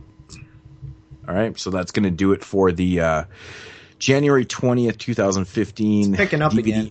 Blu-rays. Yeah, it's definitely, definitely picking up, uh, which is good. You know, um, not really a like this week. I mean, I don't know, man. Besides the the Belle Captive and like No Malone, I don't know. There's not a whole lot that I really want this week. But I mean, there, there's not a whole lot of good things being released. I mean, the the ThanksKilling set's nice. Uh, we don't know about Wolves because, um, for some I mean, I already have I feel both of like them. I, I'm not going to grab this set because I already have both the movies. But you know, for Yeah. people that don't, it, it's probably a really, really good way to get them. You know, and the Atticus Institute. You know, we're judging a book by the cover there, but I mean, it could be all right. We never. It's know. Anchor Bay, isn't it? Yeah. Yeah. But I do recommend In the House of Flies. Uh, it's a good film, so you Americans out there that are listening, you have a release for it now. Uh, definitely give it a shot. It's a it's a pretty cool film. I, I enjoyed it. So, um, but yeah, that's gonna do it for the releases.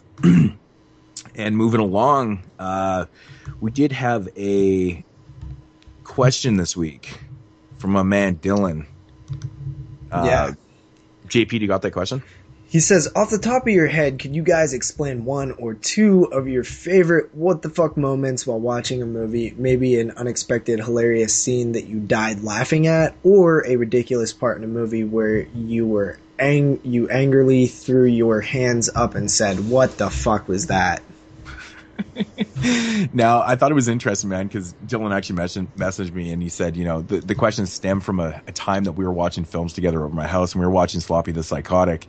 And there's a part in that film where it gets really, really fucking brutal towards the end and, and kind of out of line a little bit. Very distasteful by some people's standards, but the clown starts like massacring kids and he grabs this one kid and he throws him on the barbecue and he starts on fire and he shuts the lid and smoking everywhere. And we literally had to pause the movie. We were laughing so fucking hard, like, r- like tears down our face. we were dying laughing, but I'm assuming this is what he's referring to. Like these ty- kind of like, what the fuck, like awesome, happy moments. Does it have to be brutal, or does it have to be No, no, violent? or Just does a what the fuck moment, dude. Just any type of what the fuck moments. I have one about Riki-Oh, the story of Riki-Oh, because the first time I watched that movie, I didn't really know what I was getting myself into.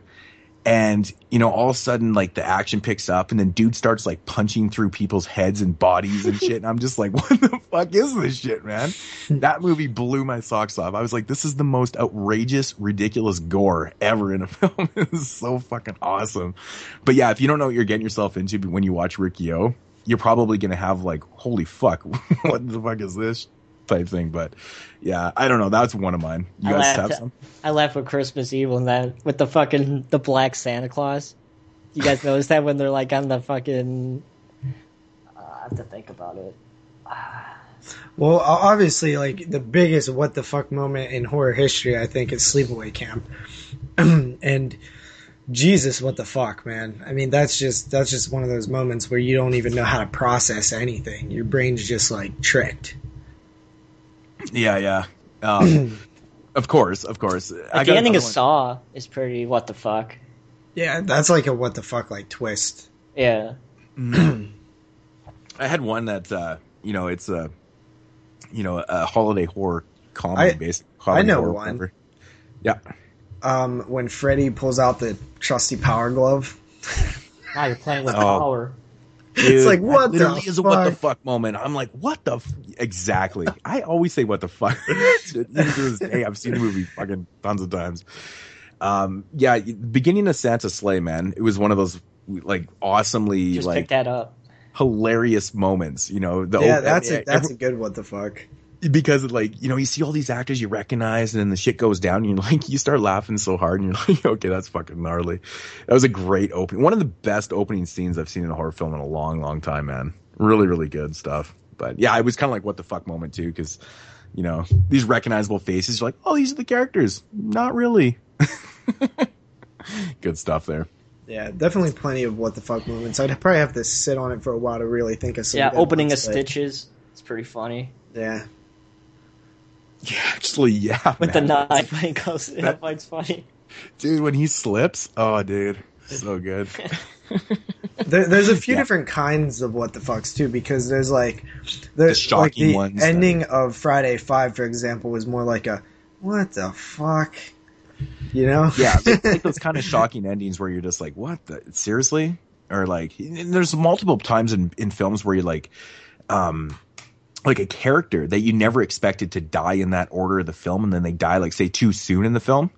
yeah. You ever have like one of those moments? I remember we talked about this with uh with the movie Beneath. Remember the the girl from um, Seventh Heaven? You know, she was kind of like the most notable face in that film. And you know, you kind of think that she might even be the final person or part of the final group or whatever, but unfortunately isn't. Yeah. And remember, I think we talked about that when we did the review. Like, yeah, the sequence of deaths in that film are kind of odd. You know, it, to me, it was like, what the fuck, right? Like she was the first one. But, so, yeah, I don't know. There's tons and tons of moments, but yeah. yeah, I'll never forget that uh, Sloppy the Psychotic moment, man. Fuck, if you guys have seen that shit, I know you would laugh because it's fucking funny. Well, I, now that I think about it, I could probably think of one fucked up moment. Okay. Go ahead. Chainsaw Massacre. I'll never actually forget the fucking the first time I watched Cannibal Campout. Okay, that movie probably has the most distasteful ending to a film ever recorded, man. Like the ending of that movie is just like I was like, holy fuck, man! Like, what is going on with that? Um, it's too bad that one didn't come up. We could have talked about that more because that was actually one of the finalists for the Viewers' Choice Awards. But Yeah. um, I always think of the ending for Cannibal Campout because it's just holy shit, dude! Like, really? Like, what the fuck, man? Like, crazy motherfuckers. But yeah, I don't know. So, hope that answered the question, Dylan. We can discuss that later on at our next uh, marathon. You know, but uh, yeah. So, uh, did we have a voicemail, JP? We do have a voicemail from. You guys want to guess? Dylan. Uh, I'm Not gonna Dylan, say fucking Brandon. uh, Brandon. You Is are Brandon? correct. Brandon, once again, not disappointing. He's here weekly. Uh, we should just call this segment Brandon's segment. Yeah, Brandon's actually the you know the fourth. He's the unofficial fourth member of. I of think we uh, scared the everybody. 22 shots of moods and horror. I think we scared everybody away because we don't want to make fun of them like Texas Chainsaw Massacre, so nobody calls in besides Brandon Uh, oh, and the corn dog one. and Corn Dog. Yeah. So. yeah. Well, here's Brandon anyway. Hey guys, it's Brandon calling in. Just wanted to say hi and tell you that uh shows have been great of late. I'm really enjoying the four hour plus shows. Um yeah, I don't really have a big question for this week, but I wanted to continue my tradition of calling in and plead to the others to call in. Um, don't Yeah, be afraid. to that. The only thing I can Yeah, you think of is fuckers. they're a little hesitant because of that first caller, whoever called in, and Jeremy ripped them a new one, but that was funny. So keep calling in. I guess uh, my question. Uh, let me think of one. Um, On the spot. I guess any guilty pleasure movies that you're embarrassed to admit that you like. I mean, most of these movies that we watch, a lot of them are guilty pleasure movies, but for me, one film that I know everybody hates, and I kind of enjoyed it, and that's Lady in the Water. Thanks. I actually like M. Night films. Um, I'm not going to defend the film to anyone because everyone's entitled to their own opinion, but me personally, I liked it. I don't know why, but I did. Maybe it was Paul Giamatti's performance. Um, yeah, also a film like Zombie Lake is another one I can think of that I really enjoyed that it's just awful, but for some reason, I just want to watch it again. Uh, that's it. Talk to you guys soon. Take care. Man, Zombie Lake's a great choice, man. That movie, ah, God. Take it you don't like it. No, it's it's it's fucking it's terrible, but it's so much fun. I know exactly what he's talking about. Uh huh. Yeah, it's uh yeah. Great stuff. So what do you guys what do you guys come up with? Halloween six. Uh, I mean, honestly, I love the Fright Night remake. You did not just say that. You're gonna piss off moods. Oh, I do all the time. I God, piss him off. I don't know how this always gets brought up, but man, do I ever hate that movie. It's n- no. Yeah. Really guilty pleasure, man. Oh, getting back to the Zombie Lake, yeah. If if that's like your first time you've ever seen a Jean Rollin film, you know, Mm-hmm. definitely go back and check out his like good films.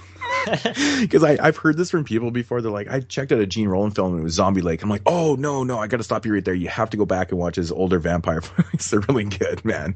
You know, so just on that note, but um, guilty pleasures. I don't know, man. That's a I don't. hard Re- one. I don't really feel guilty watching anything because of the type of films that I generally watch, anyways. Um, I just love the genre so much that it, I don't really feel guilty for watching anything. You should But feel I- guilty for rating Mutantis a 5.5. there you go. Bring up Mutantis again. oh, this will be the first of many times tonight. Uh, but yeah, I don't know, man. Um, I mean, there's films that uh, I know that are, you know, historically not great that, you know, I've watched over and over again. And it's more probably due to like shot on video films that I've watched over and over again. Like the you know. woman. Well, the thing is, guilty women- pleasure is a definition of something that it really shouldn't. Like, guilty has nothing to do with it. Like, it's not a direct like like I feel guilty for watching it. Yeah, like even like the definition uh, is about it being something that you like that is generally held in high re- that is not generally held in high regard. So it's just something that you like that you shouldn't. Uh, that's that's my definition of a guilty pleasure.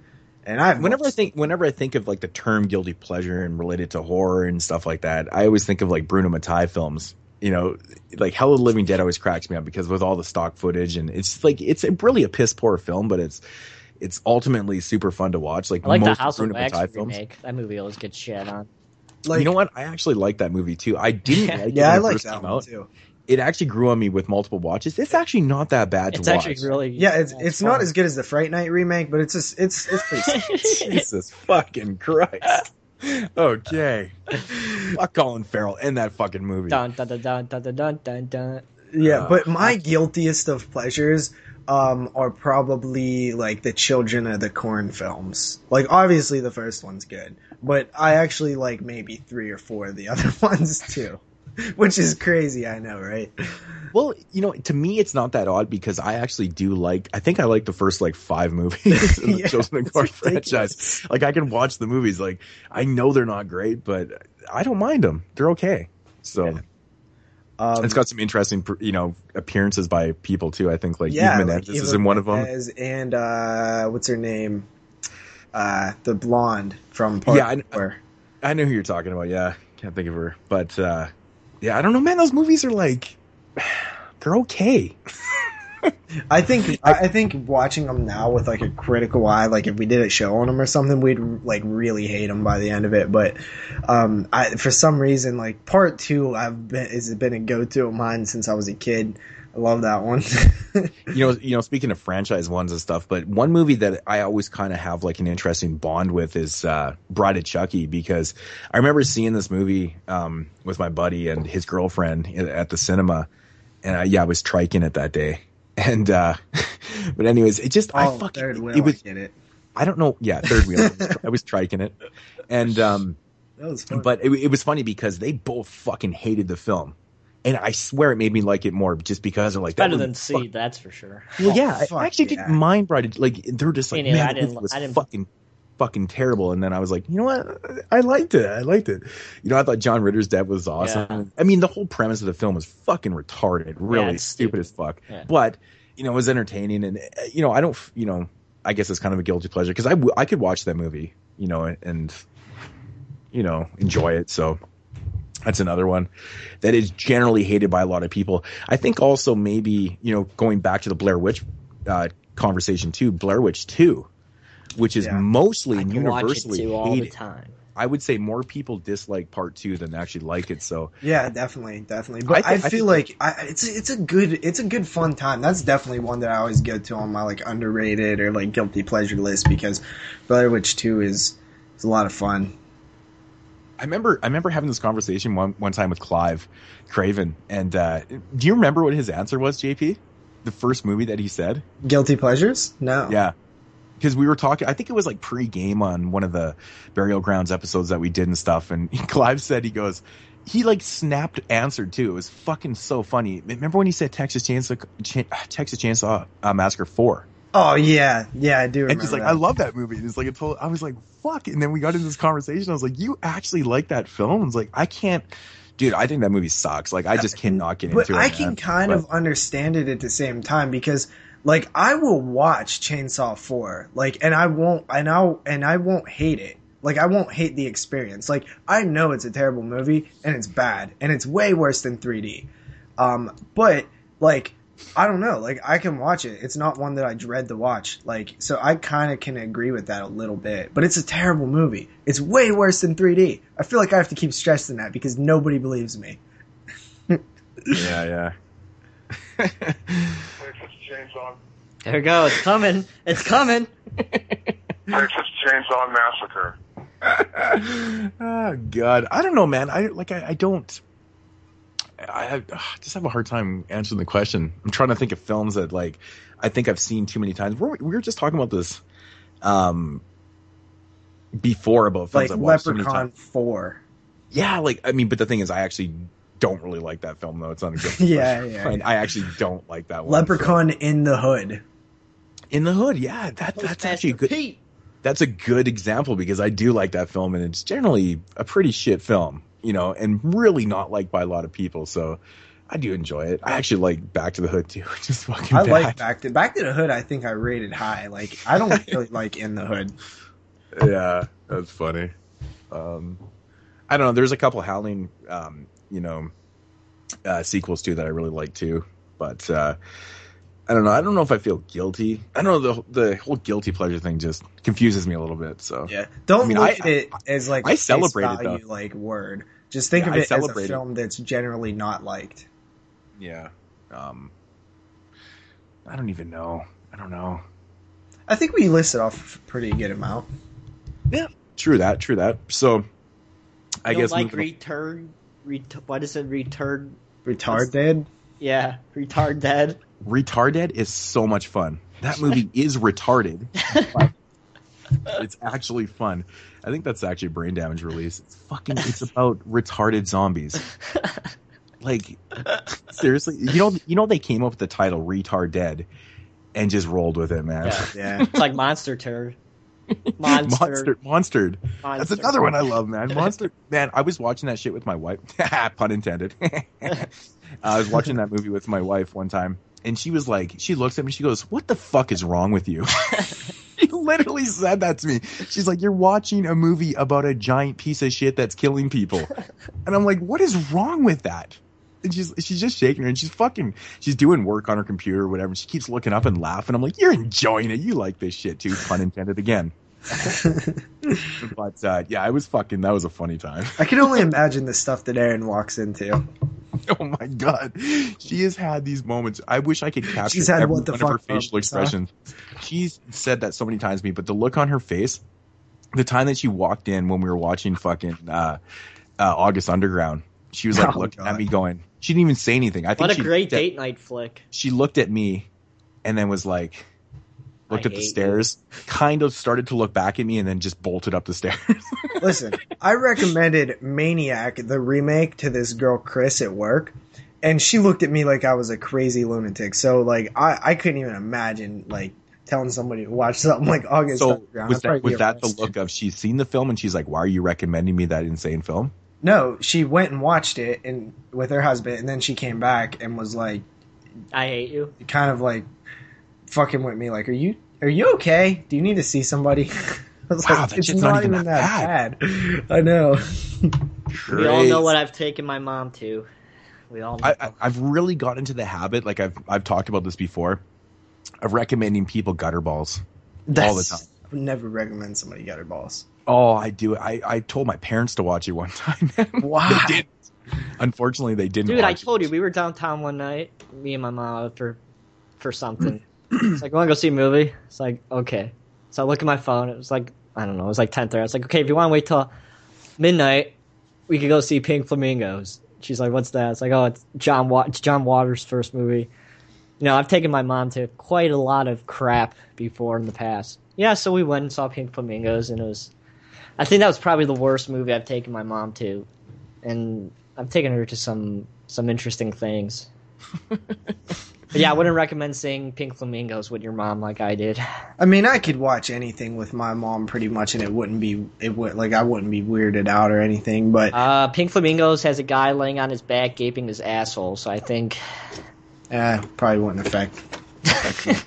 Seriously, but you have to see Pink Flamingos. The movie is Yeah. Goofy. But I'm, Yeah, I'm just goofy. saying, like, like when I think of other people's parents, I don't think of them as the same as mine. So My mom's chilling, like I said. She'll she'll watch anything. Mhm. Yeah. I recommended my dad watch uh, Life and Death of a Porno Gang one Oh, time, nice. and uh, he actually did watch it. He was he was house sitting my house for me, and uh, he I was like, "Hey, Dad, you know, what do you think of the film?" And he's he texted me back, and he's like, "You're fucking sick." What was that movie? Was I that movie literally that- lost my shit for about 20 minutes. I was bawling. I was on the ground just howling. I was fucking, I was like a little four year old. I was pissing my pants. What was that one? And that, like, so dad, how'd you like the, the horse sucking cock scene? And he's just like, dot, dot, dot.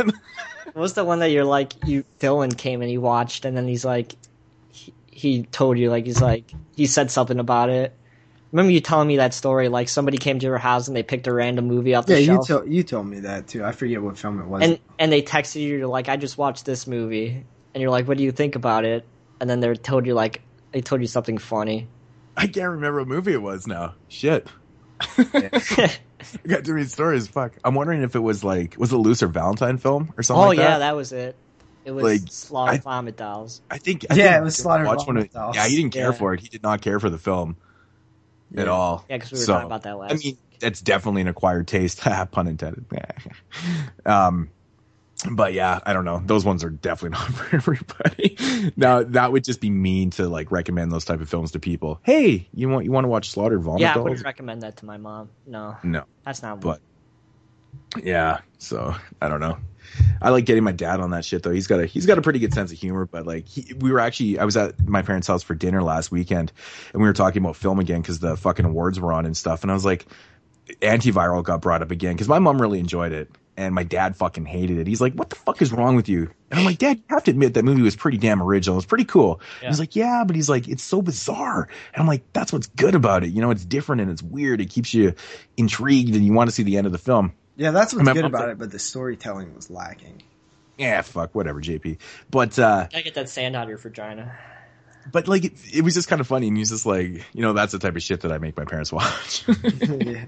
For the most part, they get a little pissy with me. Actually, but- I should probably show my mom Antiviral. I think she would like that movie. It's not Yeah. too hardcore or anything. yeah, like it's a, that. it's a good one. yeah. That was our first first featured review, I believe. Yep. Actually, I think it was. Yeah, Back in episode two. Yeah, yeah, that's Back fucking crazy. episode two. So episode forty, episode forty. I'm just like saying that, you know, because I'm gangster like that. Vodifo Mag. Alrighty, so moving along with mood swings, uh, I guess we get into the uh, coroner's report. Thank you for the voicemail, Brandon. Everybody Yeah. else, please follow suit.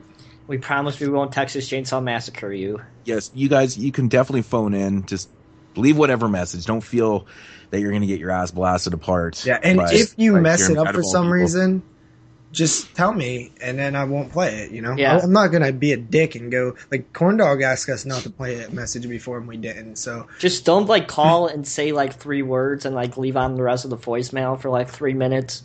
Because then we're gonna rip you a new asshole. So we'll, a at pink least- flamingo's asshole. yeah, at least at least say you fucked up, and then we won't fuck with you. All right, so the uh, coroner's report, weird stats and morbid facts from Rue Morgue is coming from the two or the 2012 November issue with uh, the master himself, Donald Pleasence on the cover. I don't know why I tell you guys that every time. It's not like you can fucking see it. It's weird. You get the point. But you know what? I just I like to do that. Uh, Maybe you we want to go pick up the mag. I like that you do that too because it kind of shouts out the issue. Uh-huh. Gives Okay. us a good image. Cool. All right. So now I picked this one solely because I was reading through it and I was like, oh, this is awesome. This will make for a funny conversation because of where it happens. And, I, and when I when I first read this, I just instantly thought of. Well, I'll get into it in a minute here. Anyways, Jeremy can appreciate this. All right. In June, of course, in 2012, uh, in June, two children were tied up and had duct tape placed over their eyes before they were abandoned in the parking lot of an Illinois Walmart. Jeremy, let me continue. Mm-hmm. When authorities tracked down the parents, they learned that that the family believed demons had taken the children's bodies. So they left them at Walmart, the most evil place on earth. That's what I said. I said the fucking same thing. I'm like, they left them at the most evil place in the world. That's funny that you got on, you caught on to that right away. But I thought it was funny because it was like Illinois Walmart, and it was funny because when I first uh, met Jeremy in Chicago, like pretty much the first thing we did was I had to go to Walmart. so the first thing I thought of was like the Walmart by Jeremy's place, and I was like, this is where they left these kids. Gotta get combos and Blue Moon. It's the way it Uh, goes. Combos, Blue Moon, and I think Pit Stick because I forgot my Pit Stick. and and Flu. You bought Flu too. Yeah, and uh, yeah, so I, I just thought that was pretty interesting. Of course, Stick. Deodorant. deodorant. It's a Is that what they Canadian call it up in Canada? No, that's just the word I use for it. Pit stick, deodorant, whatever you want to call it. Um, trust me, I use words that uh, that are cool, like pit stick. Who the fuck says deodorant? I've never heard somebody ever say pit stick. Well, Because it goes it's in funny. your pit and it's a stick. I know, but it's funny. I I just, can it, understand that. it's just a. It's I get a- it. It works. It's a, it's, it's a I just gangsta never heard slang it. term. but yeah, so uh, I don't know. Um, but I learned I later learned or later learned. Oh my god, I can't talk. That uh, you know these kids were actually from Jeremy's immediate family. So Yeah, I'd love to see what Walmart is. I'll have to do some research on that one. isn't that fucking funny though? I'd It's love to like- find you exactly can go where to like it's an on location scouting report. It's like, and this is where they was dropped off. Welcome This to the where- Moods. Welcome to Moods' is morbid facts on the Yeah. scene. We're on the scene, found Do it. footage style. Yeah, Man, I fucking. I think I see a piece of duct tape on the ground still here. Yeah, At I love night, that they say Jeremy. you can hear them at, them scream. I love that Jeremy that you fucking caught on to the most evil place on earth. Yeah, but I wonder if I wonder if it's such a traumatic experience that they have to leave this. Texas Chainsaw Massacre. What's, what's, Alrighty, so that's gonna do it for uh, this week's edition of Mood Swings. Alrighty, so getting into our segment reviews. Um, yeah, everybody knows what our segment reviews is. Who wants to start off? Jeremy, you want to start this week? Sure, like I do every week. All right. So this week's Jeremy's Midnight Movie, which I hope I said it right this time, JP, is a film from the year 2014 that I think Moods talked about uh, a little while ago when it first got released. That's a film titled Beneath. Now, when this film came out and it had some talk going on when we first heard the synopsis and things like that, the film actually sounded pretty fucking cool. Um, because it basically takes place. Thanks. totally. Thanks for totally shitting on my segment. Uh, the film basically takes place uh, in a a coal mine. So we follow this woman. Uh, you know me, I, I, I'm shitty with character names. So we follow this woman who's from New York who comes back to visit this town that she used to live in, where her dad is retiring, who is a uh, head. You know, I think he's like the manager of a coal mine. So all the guys uh, are like harassing her and things like that one night when they're at a bar, saying that oh she's from a big city and she wouldn't survive a day down in the coal mine. So of course they, you know, fuck around with her and she ends up uh, agreeing to go down in the mine for her dad's last day. So they go down, and it's a really, really awesome. Uh, I, you find out in the special features, it's actual, it's an actual set, and it's not actually a coal mine, which is kind of disappointing because it would kind of be kind of cool if they actually went down a coal mine. You got that type of feel and things like that, but unfortunately, it was just entire sets and things like that. So they go down in a coal mine, and um, they're drilling into this huge wall, and it goes directly through and makes like a crack in this certain cavern and something evil gets released from this crack in this cavern and it that's the main main problem I have with this film because we don't know what this fucking thing is what this monster is or whatever it is. Um, we never see it, and the only thing we see is like these the characters getting like turned into zombie like character creatures, which really doesn't make any sense to me. Maybe I'm missing something or something like that, but we don't know what kind of creature or what's really going on. It's kind of a loophole in the story. We never learn what's going on. Just the main, main, main issue I had with the film. But besides that, um, it was interesting. It's definitely an original idea. I can't really think of any other films besides uh, My Bloody Valentine, which takes place in a mine, which My Bloody Valentine really doesn't take place entirely in a coal mine like this film does. Well, supposedly takes place in a coal mine. And um, Yeah, those were actually sets that they built for that film. Yeah, that's what I said. If you were fucking listening, Well, I'm just, I'm, yeah. My buddy Valentine was actually real fucking. yeah, yeah. So um, this one, I uh, it really didn't live up to the hype in my opinion. I was really looking forward to this one to check it out. Uh, it, it was definitely an interesting idea, but I think it fell short with not knowing what kind of creature this thing is and what's happening to these people. All they basically do is they run out of air and they go insane and they turn into like these zombie like creatures. And that's pretty much it. Um, I wouldn't recommend it. I gave it a five out of ten. It's average. Hmm. Yeah, interesting. I don't know, man. I, I figure that uh, I I understand there's a lot of you know unexplained things in the film that definitely could hinder the overall product of the film. Um, but at the same time, I, I think that.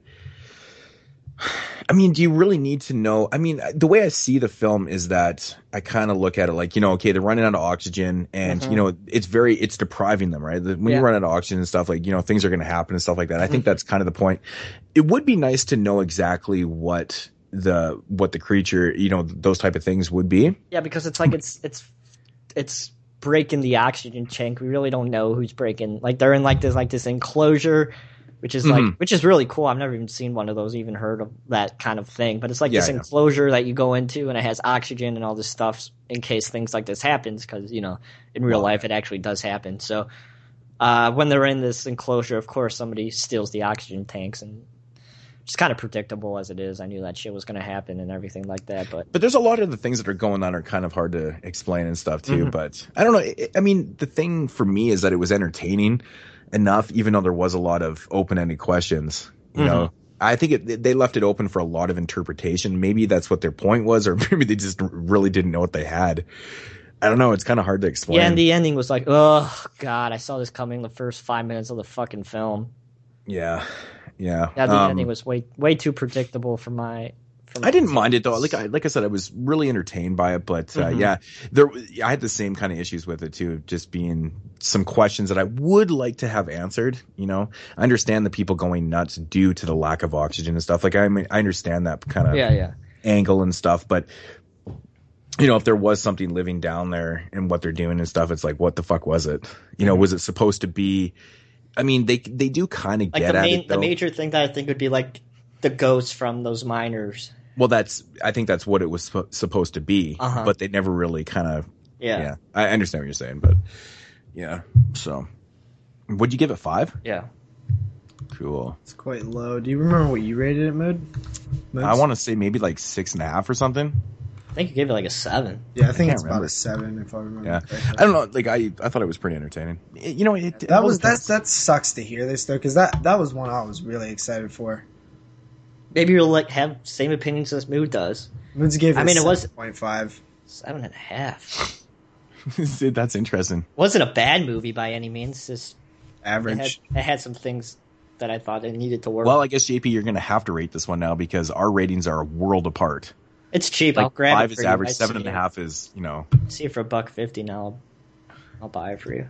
Yeah. All right, everybody, settle down. Would you sit down, please?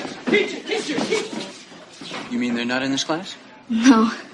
Are you in this class? No. You want to get out then, please? No. All right, so I guess I will go next with my segment Horror 101. And this is where we take a documentary based on a horror film or horror films or a genre or a person, whatevs. Just something that is a documentation of Yeah, something. whatevs.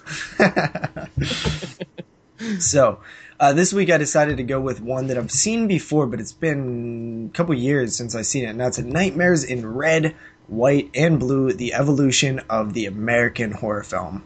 So this is uh, specifically this one. America that we're talking about here.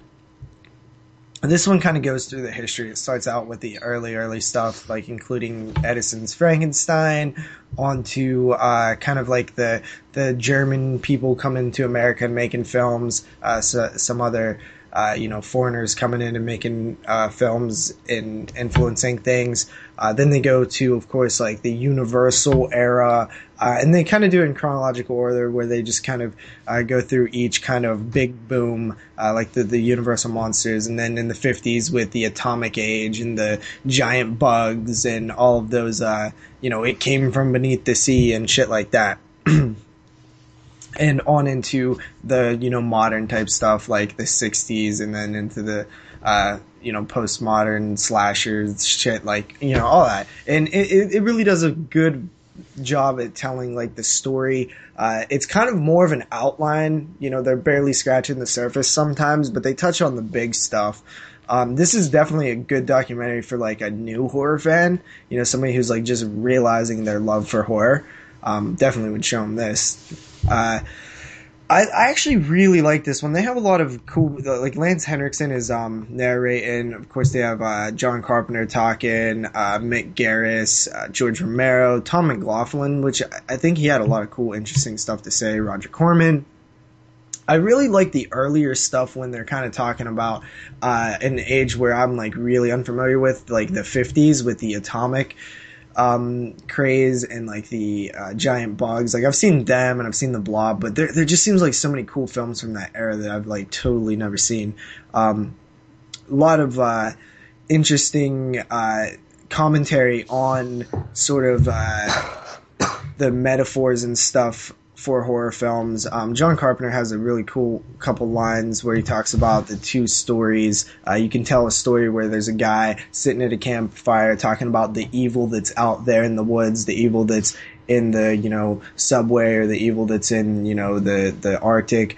Um, and then there's another story where there's the same guy sitting at a campfire, but he's talking about the evil that's in here, the evil that's inside of us and stuff. I thought that was a really cool.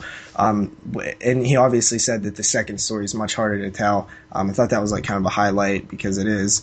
Um, really, really, really just, um, you pretty much will know most of the films that they're talking about. You know, they go through the big mainstream, uh, you know, big hits like The Exorcist and, uh, you know, Psycho and, and stuff like that. But there was a few that I, I, I was unfamiliar with, especially in the like earlier eras. Um, just a really fun time. I, I really enjoyed this one. You need um, to get up on your shit. Yeah, definitely. Uh, I give Nightmares in Red, White, and Blue the evolution of the American horror film, which you know, I love. I love the American horror films. I know a lot of people are. A lot of horror fans eventually branch out to the foreign stuff, and they become. See, like, I haven't seen this one in a while, but uh, did they talk about Chainsaw Massacre. any? I believe they probably did. yeah, I would hope so. Yeah, but stuff. uh, you know, I've always been more of like I love the old school American horror film. Like that's my shit. Uh, that's what I grew up watching. And that's what I'm like. That's that's always going to be like my number one. I know like Moods, for example, is branched off, and he's probably more of a fan of like the Italian horror um, than the American stuff. Jeremy Lewis is French and other countries and stuff, but America really is like my favorite French films. Let me my Um, French. I give Nightmares in Red, White, and Blue, the evolution of the American horror film, an 8 out of 10. I think it's a really solid documentary. Uh, I really didn't see any problems with it. They touch on like all the m- main stuff. Um, the only issue is that they, they that's all they do is like kind of touch on the main stuff. It's uh, it should have been like a four hour documentary really to touch on every to touch on more stuff. But yeah, definitely a solid watch. Yeah, I agree, man. It's a good watch. I haven't watched in a while though. I have to check it out again. I, I really enjoyed that one. good stuff. So Gail Palmer, director of the X-rated films Hot Summer in the City, Erotic Adventures of Candy, Candy Goes to Hollywood, and coming soon, The Longest Foot, starring John Holmes. Hi, I'm Gail Palmer. I've been hired by Stallion Releasing Company to supervise the editing of this new X-rated film, The Italian Stallion, with Sylvester Stallone in the starring role as Stud. Alrighty, so continuing along with my uh, segment is, of course, called my Italian stallion of the week. Um, like Jeremy or like JP said, you know, it has to do with Italian cinema. If you didn't get it from the title, ah, first time listeners. Um, of course, this one is from 2003, released by Intervision, uh, and it's a Bruno Mattei film, and it's called In the Land of the Cannibals. Uh, this is like the second of the two released uh, by Intervision recently so I had to check this one out. Of course, uh, we all know who Bruno Mattei is. He's uh, he is the master of well, whatever you want to insert adjective right there. You know. Um, but yeah, in the land of cannibals, and this one follows a very, very simple premise. It's basically about a group of, you know, army GIs or whatever, commandos, if you want to call them. GI, GI. GI, GIs, uh, commandos and whatnot. And it basically just starts out like that. Like, you know, they're, you know, put on this area. And their goal is to rescue this uh, i love this so much. On the back of the fucking dvd case it literally says uh, when a team of hard-ass commandos venture deep into the amazon jungle to rescue a senator's hot daughter it literally says hot daughter. Hot like, oh my god, that's fucking brilliant. They'll trigger a bloodbath of flesh. So, like, Machete Hot Daughter? limb hacking, stock footage, and sexual brutality. they put stock footage in there too. So fucking great. But yeah, it's basically that. It's a bunch of commandos that go into the jungle to rescue this daughter. And of course they encounter some, a cannibalistic tribe and they've got a guide and stuff like that. He's supposed to know what he's doing and whatnot. And of course some shit goes down. It's basically the premise of many many italian cannibal films. Um yeah this one this one's fun. It's not as fun as mondo cannibal in my opinion. Um, it's got a bunch of recognizable faces in here for all you Italian uh, fans out there. You'll recognize some faces in here. Um, but uh, the problem with this film, though, um, isn't the fact that it's actually, you know, you know, it's it's a Bruno Mattei film. You know, I'm not going to say shitty isn't shitty, but you know, it's not fantastic. But uh, it's actually the lack of the cannibalistic scenes. You know, there's not really a lot of um, what do they call here, uh, flesh stripping, gut ripping, limb hacking, you know, scenes in the film Yeah. which is kind of disappointing, you know, with a title like In the Land of Cannibals, you know, you would, you, you're expecting to see a lot of fucking, you know, nasty shit. Now there is a little bit, but not overly that much. Kind of disappointing on that level. Um, I think honestly the uh, the highlights of this film are you know just the ridiculous dubbing in this film. It's so funny. Uh, there's a black character in this film that's obviously dubbed by a white guy. Like his voice is so fucking white, and every time he talked, it made me laugh. I'm like, you know what? This guy was watching the film going, "Motherfucker, that ain't me. that doesn't even sound anything like me." But it was making me laugh every time because it was so white. I mean, they grabbed fucking Larry from you know the third floor or whatever, and they're like, "Hey, dub this guy's voice." you know, and uh, it fucking made me laugh though. But uh, you know, overall, it's it's very typical Italian type jungle low budget film. This one looks funny. It kind of looks like an episode of The Littlest Hobo the way it's shot.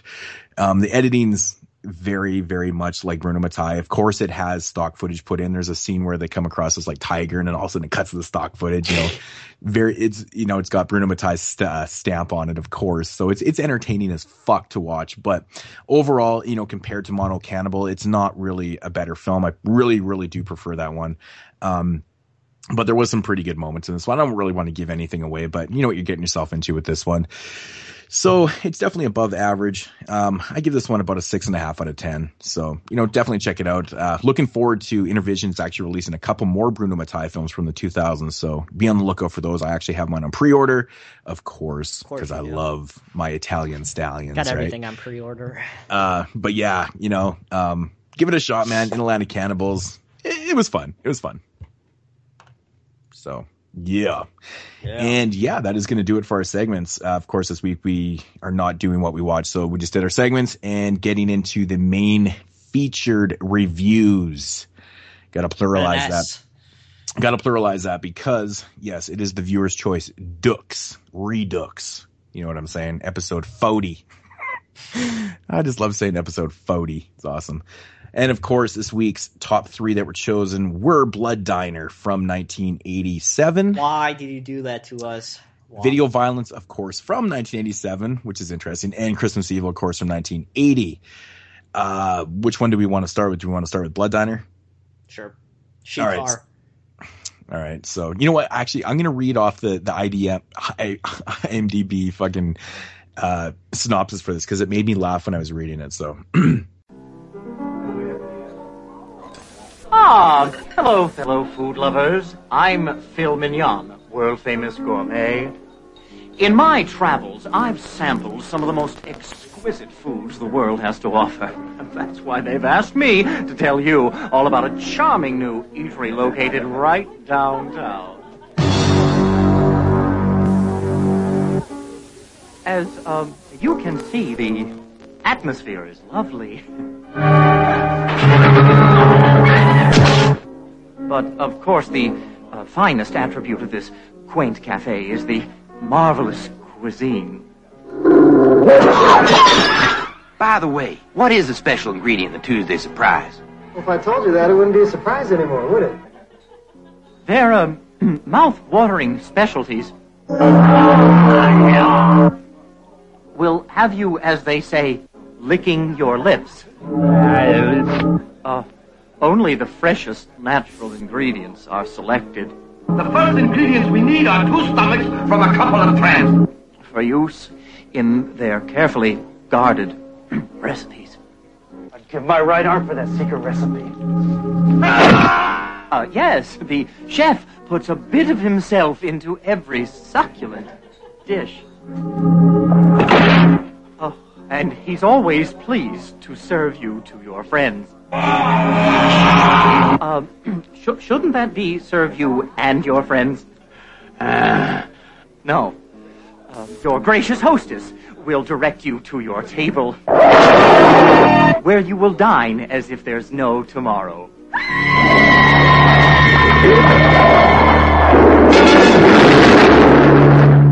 So, breeze on down and don't let anything stand in your way. Oh, uh, this Epicurean haven is called Blood Diner. You got that right, Homo. So, this is Phil Mignon. Ah, saying bon appetit.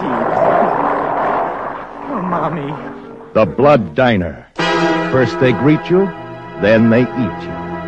No one under 17 admitted.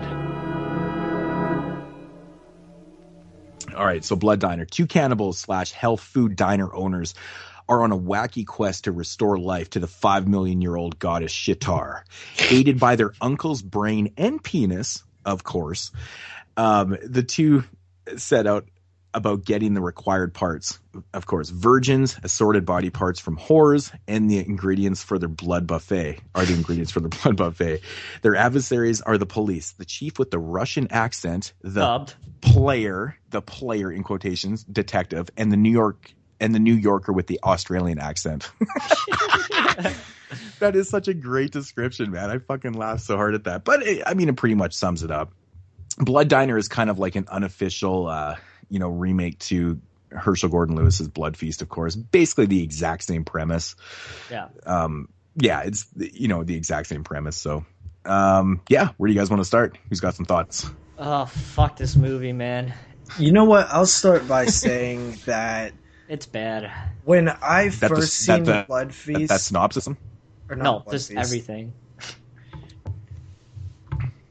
when, when I first seen Blood Diner, you know, a couple years ago, I really liked it. This time watching Blood Diner, I didn't love it. I think this is one of those films where you watch once and you're just kind of like taken back by just how ridiculous it is, but it doesn't really convert the second time. Yeah, yeah. I mean that, that that's fair enough. Yeah, That's yeah, enough. I, I can see where you're coming from. Like this was the first time I was watching it, and I was into it in the beginning of it, but then it just got over the top. And Well, when we- I don't even think that it gets. over the top. yeah, but not like it's over the top. It's like the ending when it's like when shit starts to go down with Sheetar f- with their opening chest and things Well, like that. We'll, we'll get to the end of the film, but uh, I mean the beginning film. I, I love the. I do like the opening scene, man, with Yeah. the with the uncle and stuff like that. I That's- actually kind of. I love that scene. Yeah, that's my Yeah. favorite scene too. And then it switches. The funny thing about Blood Tide is that it has this like ridiculous opening scene with the uncle and stuff like that, and uh, then it switches complete tones and then it goes to like this like super atmospheric kind of like it's really cheesy though. Like you know the scene in the graveyard. Mm-hmm. i just love that tone switch. It's got this retarded opening sequence and then it goes to this like atmospheric graveyard scene which is, isn't really the tone of the film and then it just gets real goofy from there and then it introduces the characters in the restaurant and stuff like that and they're just fucking idiots. One of them is obsessed with wrestling which is fucking cracks me up. I thought uh, jeremy would get a kick out of that. I love the fat guy sitting at the fucking counter. Dude, his dubbing was the best in that film too, man. Yeah. It's like, it was so off. Like you could tell the voice that was used for him was not him. Like because it was like you could tell that the voice was definitely like a little scrawny. Yeah, but even with guy. the police officer, it's like it's Well- terrible. exactly, man. Oh, it's so funny. Um, yeah, there's a lot of elements to this film that are ridiculous uh, and fun, but I remember when I first seen I like think the, the dubbing nude is- aerobics, I was like, "What the fuck?" Yeah, nude aerobics. dude, that scene is actually one of my favorites in the in the film. Is like this nude aerobics, and then No, they come scene- and just massacre the fucking shit out of that it. That scene reminded me of uh, European Vacation when Chevy Chase and Beverly D'Angelo's in the in the strip club and they come out topless and they start doing aerobics. You know, that scene actually reminds me of I I don't know, it just always kind of reminds me of Frank the scene in Frankenhooker when Buddy kind of ends up blowing up all the hookers and stuff. You know, it's like a huge massacre scene in Frankenhooker. I love that man. It's fucking funny as hell. But uh I don't know. What are you guys' thoughts on this one? I think honestly th- this one starts out pretty decent. Yeah. I've always thought that like the first half of this film was kind of good, and and then kind of the middle part really really drags. I think it kind of gets a little old at times, and they they threw in some scenes like there's a scene where the couple is you know having sex like out in this rocky area and Yeah. whatnot. Like what yeah, what the fuck was that? Exactly, and I felt like that scene was completely thrown into the film to extend it, but this film could have been 20 minutes fucking shorter. Yeah, you know me, I'm not I'm You not know? really into the shit type of of cinema. That's not my my thing. I mostly would like to watch more uh artistically driven films and this one And- and definitely I'm is not an artistically driven film. oh, you guys are cinema snobs. Come I on. am not a cinema snob. no, Jeremy Else kind of is. I'm not, but Jeremy. Yeah. like- you know, like I, I like films like this, but like I'll be honest, right? I, I found that you know in those parts in the films, in the film, it really did drag for me. And you know, JP bringing up, you know, this one, you know, with multiple watches is kind of a, more of a tedious watch. I completely agree with that. I was having a hard time with this one again, and I was I was having a fun time, you know, 45 minutes into it, and I was like, oh god, I, I found I found myself looking at the time three or four times. I was like, did is this too. is this over? And I'm like, fuck, man, you know, I used to really enjoy this film. Um, you know, it's not overall, it's not that bad. You know, I, I just think it could have benefited from some editing, taking out some of these scenes, these extended scenes and stuff. Felt like the editing was just not there. They just kind of kept everything in the movie, which really brought it down, in my opinion. Um, thoughts? I mean, my thing is, it was actually a disappointing watch. Like I, I had blood when Blood Diner was picked for the Viewers Choice show. I was happy because I was like, okay, I remember watching Blood Diner, you know, 2010 ish, so like good five years ago maybe for the first time, and I was like, you, you're like, yo, this was pretty good. Like I, I enjoyed it. I laughed a lot. I thought it was just a ridiculous film, um, just obscure as hell. And this time watching it, I it was just real, like you said, tedious, and I was just kind of like, really, like this was Blood Diner. Like I remember it being a lot better. You know, to be honest, man, one of my main issues with this with this film, besides the, the you know the editing aspect of it, you know, could have been shorter and stuff, was the simple fact of the one brother who was the you know the wrestling freak and stuff. I enjoyed some scenes in the diner with you know him watching wrestling and freaking out and stuff. I thought it was pretty funny because you know like people that are really into wrestling like oh fuck that guy you know they you know getting into Yeah, it. Shit. I- But they actually they they really extended the whole aspect of this sub kind of plot in the film about him being this wrestler and stuff. And then they really did they took it into the ring and stuff. And I'm just like this is really I don't know if for you guys, but it really takes me out of the film to see that. Like I didn't need to Yeah, I explore that read into that the ring. That's and one shit, of I- my least favorite scenes, actually. Exactly. And I was like, what the fuck, man? Like, I don't know, man. And like when he bit the dude's leg and he went all cannibal on him, I'm like, these guys aren't even cannibals. Like, the fuck? I, I mean, I don't know, man. I was like, this is fucking weird. Um, but it, it just kind of takes me out of the film. Uh-huh. That's what it did for me, anyways. So, um, you know, there is there is a lot of pros and cons to this film, in my opinion. You guys, you know, can tell yours after, but I think one of the pros in this film that actually kind of keeps me entertained and I, I kind of laugh about it is the choice of music in some of the scenes. The soundtrack is actually pretty funny in it at times. Like it, it does fit for certain scenes, and it, I don't know, Not as kind good of as Video Violence soundtrack though. well, yeah, but like this one, you know, it, it has its moments. I, I thought it was pretty entertaining, so I don't know, but yeah, I don't know, man. I think that one of the pros I think is the uh, setting of the diner. Like set like they're they're feeding people like like meat, obviously, but they're supposed to be like a health food like vegetarian diner. Like I love Yeah, that. that's it's funny. obviously like it- like I, I think we've I think Tales from the Crypt even did that before, um, Mm-hmm. maybe even after this, but. Uh, you know, it's always that it it always works for me when people are eating human flesh and they don't realize it. Motel Hell, like, man. yeah, with Motel Hell, uh, the Meatloaf episode of Tales from the Crypt, like we've seen it before. Uh, Texas yeah. Chainsaw Massacre. Jeremy, Um, I Oh, don't wait, know. it's coming. I don't. I don't know if you guys ever noticed, but like you know, Not like female- that, but it's coming. I swear. the female cop in the film. Okay, who does she remind you guys of? Texas Chainsaw Massacre. She does remind you of Texas Chainsaw Massacre. Yeah. Um, so yeah, the cop reminded me of Janet Jackson. Every time I looked at her, it just reminded me of her, and it was making me laugh. I just, I don't know what it was about that cop in the film, but it was just kind of getting to me every time. It was kind of funny. Uh, Jeremy talked about the end of the film. And it's uh, you know ridiculousness, So and goofy. over the top, and goofy and stuff. Stupid. What the And fuck it is. I have to, I have to say, the end of the film reminds me of From Dusk Till Dawn, and I'll explain why.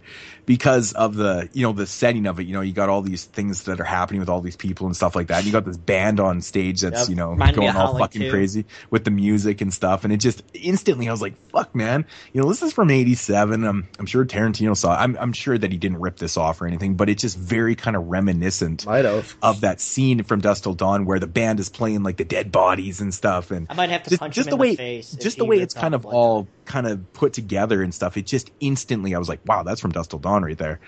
Um, of course, this one's a lot different in sequence and stuff, but Yeah. yeah, I agree. I agree. This one is a lot. Uh, it's it's pretty goofy and kind of over the top, but and man, some of the effects and stuff completely laughable. Yeah. pretty fucking funny, but I don't know. I don't hate the ending. It's not for me. This I film. find it. I find it goes on a little too, little too long. Maybe that's what it is. Like a lot of scenes in this film. I don't know. Yeah, I, I just don't know with this one. Like, I actually don't have much to say about it.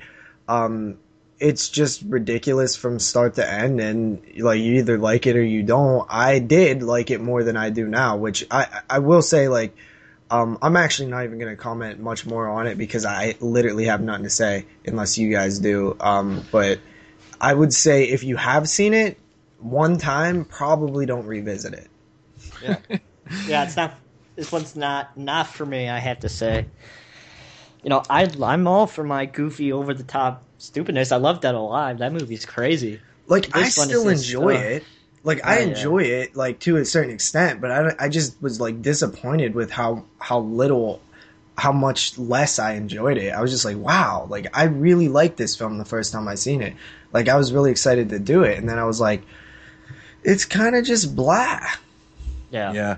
I mean, I think my my biggest concern with the film or my biggest gripe with the film is that it's too long. It, there's a lot of things in this film I felt like it could have been cut out. What and is an would've- hour and forty minutes? yeah, I think it's like. It's Is it really in the that 90s. long? It, it- I think it's in the 90s or something. Yeah. But th- th- like I said, there's a lot of scenes in this film that definitely could have been shortened or even completely cut out. I mean, I have to admit though, like you know, the one scene where the couple's fucking in the in like the desert or whatever the Yeah. fuck it is. When she fights back, I actually do laugh at uh, laugh at that because it's pretty fucking And she kicks his ass. It's funny. She does, but I didn't whole mind fucking- that scene so much. But the whole scene doesn't have to be there. It just kind of takes you out of the film a little bit. It's like they're, you know, I understand what they're doing with that scene. They're they're going to show how they're getting some, you know, of the parts, and stuff. Uh, yeah, I completely understand that. But at the same time, is it really that fully needed? You know, it was kind of funny, but you know, the point is that scene was quite long, and there were some other really extended scenes, and you know, I do agree. You know, upon you know a multiple viewing of the of the film, it wasn't doing a whole lot for me again. You know, and I was I was quite excited to watch it. again. I hadn't seen it in a long time. And uh, you know, it starts out really good, and you know, and of course, I don't, I really don't like to dwell on like you know uh, problems with films and mistakes in films and stuff when when they're done low budget like this. But this is one that I couldn't help notice, and I thought was kind of ridiculous because it's very easy to avoid when you're doing the these editings and stuff, or when you're filming. I mean, okay, going back to the opening scene in the film where the uncle is uh, um, you know, uh, killed. Right? He's killed in the daytime. Now there's a flashback scene in, in later in the film where they show you know a flashback of that scene, and it's actually at nighttime. And I was like, "Fuck you guys!" Like seriously, like it, that, that's such a simple thing to avoid. You know, you just you know look at how Yeah. you filmed the first part. It was in the daytime. Film that exact scene that you just did, but in the daytime. You know what I'm saying? It- Yeah. It's just so that that, that kind of bugged me a little bit because I'm like, that's really there's no there's no way. You know, I was like, fuck, whatever. But uh, I don't know. I'm done. I felt like I talked way too much about Blood Diner, and I can tell you guys are pretty disinterested with it. But um, Yeah, it's no no no uh shit, I lost my what was I gonna say? It's no reason why this movie doesn't have an official release. or like a like a It's legit no surprise to you why it doesn't have like a, A legit- legit non multi pack release. Yeah. Yeah. Does, I know- Um, it- does it have a region two or anything like that? it does. just It has a probably- drag. It has a really nice dragon release. Oh yeah. Yeah, I mean, honestly, like, like I, I don't hate it. Or, like, I, it, it's just one of those films where, um, it, it just doesn't offer much in terms of rewatch. It doesn't offer much in terms of the first watch, besides just being ridiculous. Like, it's just one of those films that are like, like real obscure. Like, what, like how the hell did this get made? Like, what, what were they like thinking? Like, just it's, it's a funny. Um, there, like the uncle was funny, and I, I think that Moods probably has the strongest point that if it would have been tighter, it probably would have more lasting value. Yeah. So yeah, I think when, ratings? when oh yeah yeah when when you get taken out of a film like that, you know it, that's a major problem because it's it's you know a comedy horror type deal, right? You can't be taken out of a film by certain extended long scenes. That just doesn't work for a comedy. You know, I mean, cite every Adam Sandler film. All right, so ratings, guys. Am I first? I'll go first. All right. Since I never go first, uh, I, I give Blood Diner a six out of ten. Six. Okay. Yeah. I give Blood Diner a five. It's average. It's a five. Mm-hmm. I'm gonna give it a four out of ten. Not my cup of tea. Yeah, I could see that coming. Yeah. All right, so moving along here, uh, Blood Diner, not. Uh, but I did like the next movie we're gonna talk about, and that's a little bit out of my comfort level. All right, so uh, Video Violence from 1987, directed by Gary Cohen.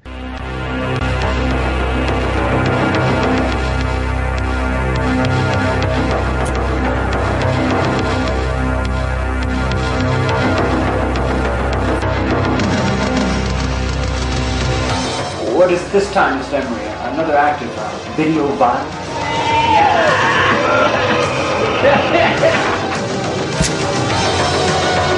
This morning we found a tape in our Dropbox. It was a tape of a murder. Shot on video.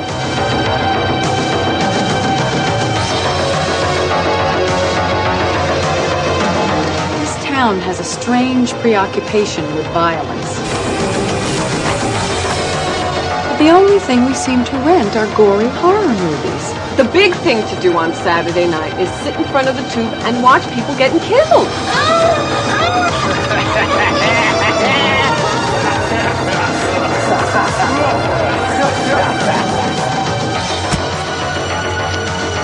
You lay off them monster movies for a while. You stick with the kitty stuff.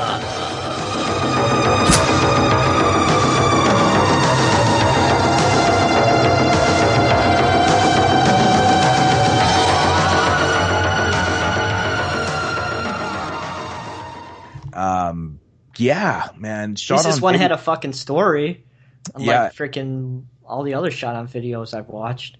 yeah, you know, video violence from 87, shot on video. Um, you know, like shot on video is always a conversation topic. You know, a lot of people disregard it as even a, you know, a credible fucking type of film. I've heard people just like, they totally just won't even watch them. They're just like, they're bullshit. They're bullshit. And I'm, I always try to tell people, I'm like, man, There's some you know, good there- ones. There's some, there's some really, really decent ones, you know, you know, especially from this era, you know, video violence and like, you know, blood cult and stuff. Ones with like real storylines that are actually quite insane when you really when you're watching the film for the first time you're going wow this one actually has a real storyline Pretty interesting So I think we But should yeah. probably get into the plot first. So yeah video violence someone want to drop the plot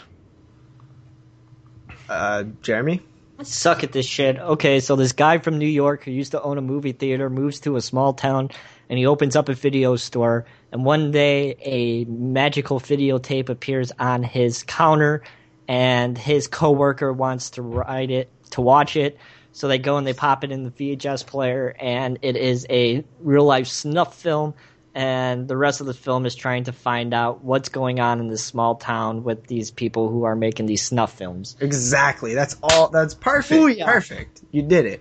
Yeah, Um, that's, that's so exactly what it is. I, I want to start off by something that a couple, a couple weeks back or a week back or something. I joked with Moods about, uh, well, you watch all these shitty shot on video films, and then I like kind of reversed the statement because I knew that not all of these films are shitty, and he's absolutely right. Like we had a conversation last night where we was talking about the amount of heart that are in these things that just don't that like you do not see that nowadays. People are unwilling to take the risk of trying when they're dealing with low budget like this. They don't want to try because they don't want to look like a jackass if they fail. Yeah, and that was stemming from a conversation we had a long time ago about like it's very simple, you know. In my opinion, I think it's easier for filmmakers nowadays to make a film that is a comedy, you know, and they can get away with that. But if they try to make a serious horror film and it fails, well then it's just a raging piece of shit. Yeah, and this one's better than Blood Diner, and Blood Diner was a legitimately made movie. You know? So, you know, continue along, JP. Yeah, and and this one, for example, like I think is very solid. Like the story is actually interesting, and you know this is what I like about um, people who actually like attempt to make something. Is I bet what happened. Now I don't know this, but I, I mentioned this last night as well. There's a guy who really likes movies, and he wanted to create a movie.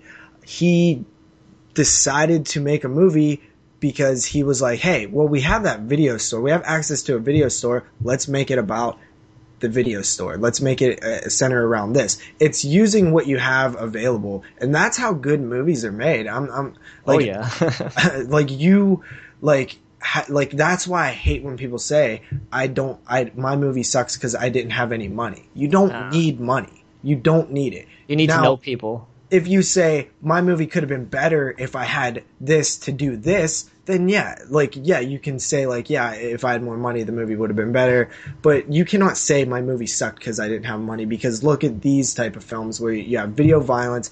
Guaranteed, they didn't have any money. They had a VHS camcorder fucking thing, and they probably edited it on like two VCRs or something ridiculous. That's one thing. The editing was pretty shitty in this one, but Yeah, but you that's, can't that's blame- to be expected. No, not at all. You know how hard Um, it is to yeah, those technical VHS? issues. Yeah, those technical issues with you know a shot on video film is very very forgivable. Yeah. You know, it, it's a time where I'm just like, you know, it, it is what it is. It's not a big deal. It's kind of like saying, you know, you know, I was watching video violence and the acting sucked, and I'm like, dude, What do you expect? do you Fucking expect, man? Academy Award. but it didn't suck that bad. No, actually, the No, I acting's liked- not that bad in I this like the two. like the guy the main guy that owns the store like i legitimately liked him as a character like actually liked him and that's more than i could say for you know some of the stuff that comes out um that is Yeah, but even Howard and low Eli, budgets but It- even Howard and Eli are likable characters. yeah yeah they're I fucking mean, insane. Yeah, yeah. It's a How's- solid watch video violence is a solid watch Yeah. Now is the sequel any better moods, or is it shittier, or what? Uh, the sequel isn't as good as the first one, but you know, it, it's it has its moments. But you know, like I always said to you guys, you know, that video violence was like my favorite shot on video film, and I'm glad that you, you guys got a you know finally got a chance to watch the film. But now you see where I'm coming from, right? Because I always try to defend. I would never talk too much about it because I'm just like I I feel like I'm just defending the shit out of this film all the time, you know, to people. But this is I really I've always enjoyed this film. I think it has such an honest feel to it, and the way they film this, and It's like a I- time capsule. I think like they knew when they were filming it maybe a little bit that maybe video stores like this wasn't going to be around forever. It's very culture culture Mm. for the time that it was made. hmm I like the setting of this film though, because it literally takes place in like this small town, and they Yeah. capture it too in scenes where they're driving around. Like, Yeah. you can see the buildings and the houses. Like, it's a Mhm. small fucking town Yeah. that has this video store locked in the middle of it, and the, of course, this town has an evil secret where they're, you know, what they're doing and stuff. But Like even I like really the like police premise. station's like small and shitty. It's just like a church building that says police on the front of it. I love the I love the police officer in this film too. How he's like totally in on it and like. You know, he goes to press play on the Yeah, video, and presses the chords. record, you know, shit like that. It's just fucking, it- it's good, man. Yeah, It- yeah. It's really entertaining. Um, but uh, one thing that, about this movie that always blew my mind was the the gore effects in it. There's See, some I- scenes in this film that are it's not as gory as I thought it was gonna be. Like, No, I, like the la- the only other shot on video film I've seen is Redneck Zombies, and that film is like takes the cake on any like mainstream horror film that I've seen on the gore department. Mhm. This one isn't really that gory for a film titled Video Violence. But I mean, video violence is also yeah, yeah, but I mean, yeah, I mean, it yeah. has its, I mean, it has its share of gore and things like that. You gotta admit though, like the you know the decapitation in this Yeah. film is pretty well done. You know, I use that in an intro recently because I love that scene so much. But, um, but yeah, the gore, you know, the gore scenes that are in this were like quite surprising. Mhm. Pretty well done, man. I got to say. So, I don't know. Here, try our lemonade. Yeah. don't try the lemonade. We all know that. Fucking cabin fever all over. Yeah. I mean, I, I uh, just admire the charm and the heart. I really do. Like that. That really. As soon as I started watching it, I was like, I was like, this is a guy who was trying to make a movie, man. And and Mhm. that's what I like. Like I feel like that is what um, has always like propelled the genre was the people that have that drive and the people that like really want to try their best Mm-hmm. and don't Yeah, care and what even- don't care about failing or they do care about failing but they don't care about it enough to like tone down what they want to do they they they're going to make what they want to make and they don't really you know they're not worried about looking like a jackass this but they one kind was- of are but they're not This one was, you know, 95 minutes, and it didn't seem that bad at all compared to Blood Diner, which is about the same length. Hmm Yeah, it's actually interesting because uh, I have both versions of the film. I, I bought that uh, video violence, Yeah. you know, box set, and it actually has a director's cut that's quite a bit shorter. They cut out quite a bit of the scenes, you know, the scenes that you know, you know, when you watch the film, you're like, eh, it probably doesn't need to be there. It's not like it's boring or anything for this one, but um, you know, he went in and kind of re-edited the film and made it a lot shorter, tightened it up. So, it'd be interesting to hear you guys' thoughts on the director's cut, which I believe is, man, I, I think it's roughly ten or fifteen minutes shorter Wow. Actually. Yeah, They, they cut out quite a bit of scenes that. Surprised he didn't do that in the Camp Motion Picture release, though. Isn't it released by that box set released by Camp Motion too?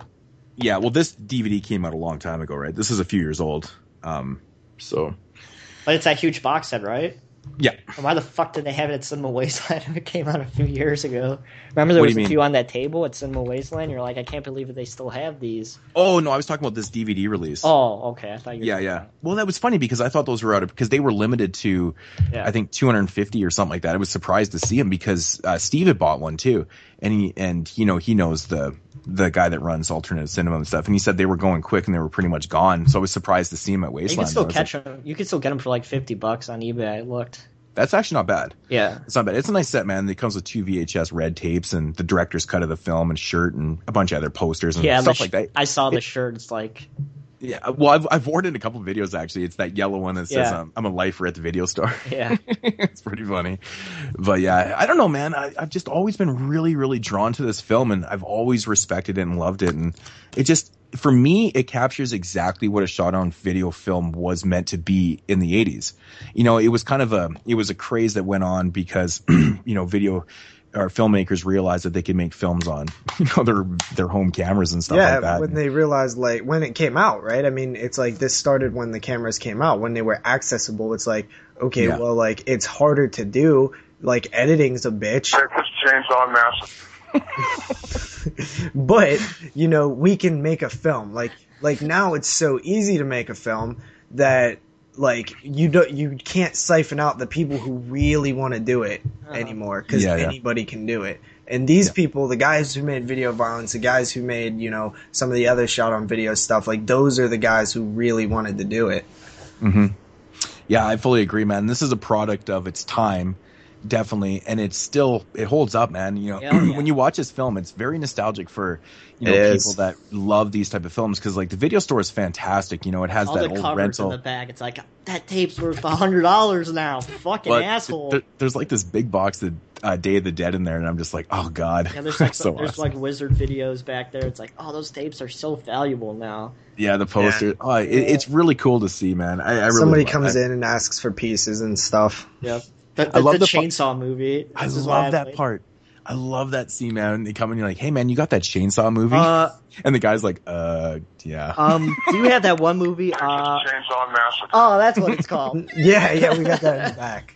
And then the guy coming in for the porn. I mean, everybody remembers, you know, and that that's pretty interesting too because like everybody remembers the uh the room in the back, right, covered with a curtain. Family Oh, Video totally. still has them. Are you serious? Yep. I remember sneaking in there when I was like obviously too young to be in, just like running in and looking at the covers real quickly because porn boxes are just they don't hold anything. I've anything even back. went right? in there. I've been in them. I go into even though I'm not a perv, I go in there and I hoping to find a copy of Debbie Does Dallas. Anybody just at one of them just to find it. Anybody who says I'm not a perv is clearly a perv. Well, I wanted a copy of Debbie Does You gotta Dallas. defend yourself, yeah, yeah. wanted a copy of Debbie Man, I, Does I Dallas. love going into the porn on. sections. I'm just blown away by like You remember that one I sent you on Facebook, the Twilight porn parody? That's fucking hilarious. It's so funny. But yeah, I don't know, man. This movie is just, uh, it's fantastic stuff, man. I, like I said, man, I think the most surprising thing is like, you know, how elaborate the, the storyline actually really is. And it, it's creative, man. It's cool. People working with what they got, man, and putting Yeah. mad heart into it, trying their best. Like this is some good shit here. And you know, I'm not overly familiar with found, uh, not found footage, vi- uh, shot on videos. Like I've seen more than Jeremy has, but nowhere near as many as Moods has. Like I like Or Steve. Hell's Highway, yeah, or fucking Steve. Steve. Hell's Highway is another one that I remembered liking, but this is definitely probably the best one that I've seen um, so far. Well, it I mean, kind of makes prob- me more interested to go and check out more. yeah, But man. Only the good ones, though. you know, I mean, yeah, I mean, there's some, you know, legitimately bad ones that are, you know, pretty, you know, obviously shady and stuff. Redneck but, you know, zombies. I think zombies. I, I really enjoy that film, but there's Redneck lots of- Zombies is all right. there's there's some really good fucking ones out there, man. Like I said, Blood Cult, in my opinion, has one of the like craziest storylines too for a film shot on video, of course, and uh super entertaining, man. Got some good kills in it. I recommend that one. But now you guys understand why I always talk about video violence, right? Yeah. So, yeah, I don't know. I don't really know what else to say. I don't really want to give anything away about the movie, but I do agree, man. The uh, um, the lead in the film, the guy's hair always cracks me up. Every time I watch that film, it's just oh, it's so fucking awesome. But he's good, man. He's really good. You know, he's legitimate.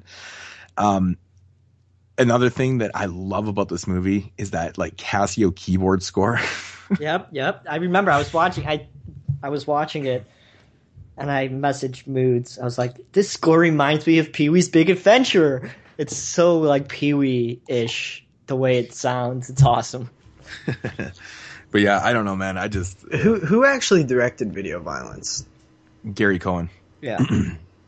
Yeah, I mean, I, I've seen a couple other. Like some of them are really bad though. Like, um, there's one I seen called like Zombie Rampage from like '89. Fucking Yeah, I think I awful. remember you talking about that.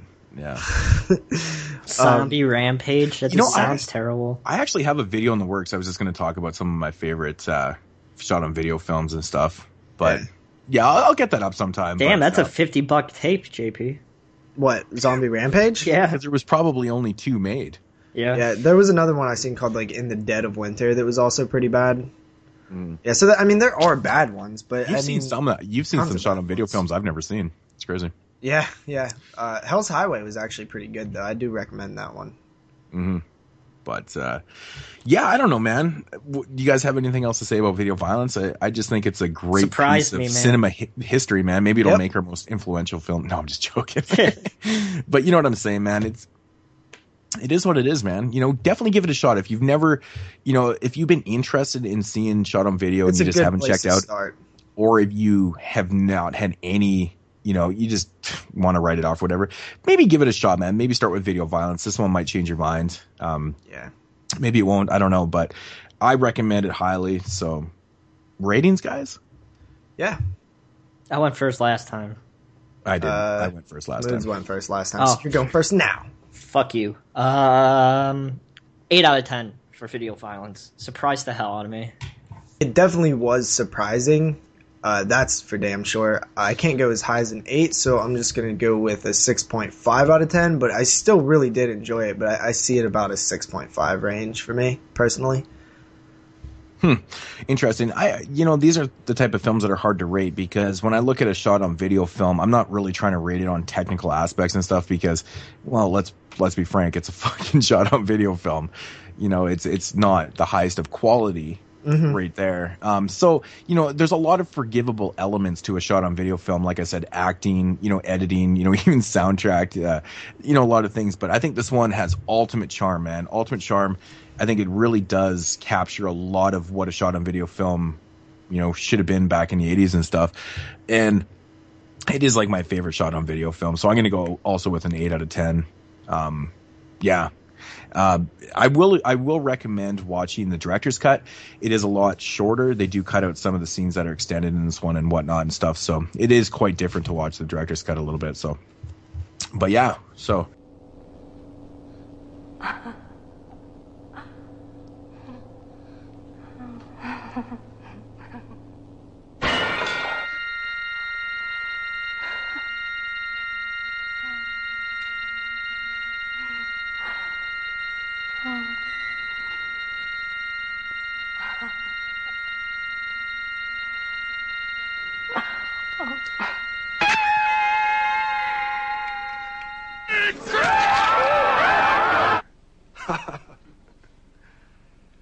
But if you're bad boys and girls, your name goes in the bad boys and girls book. And I'll bring you something horrible.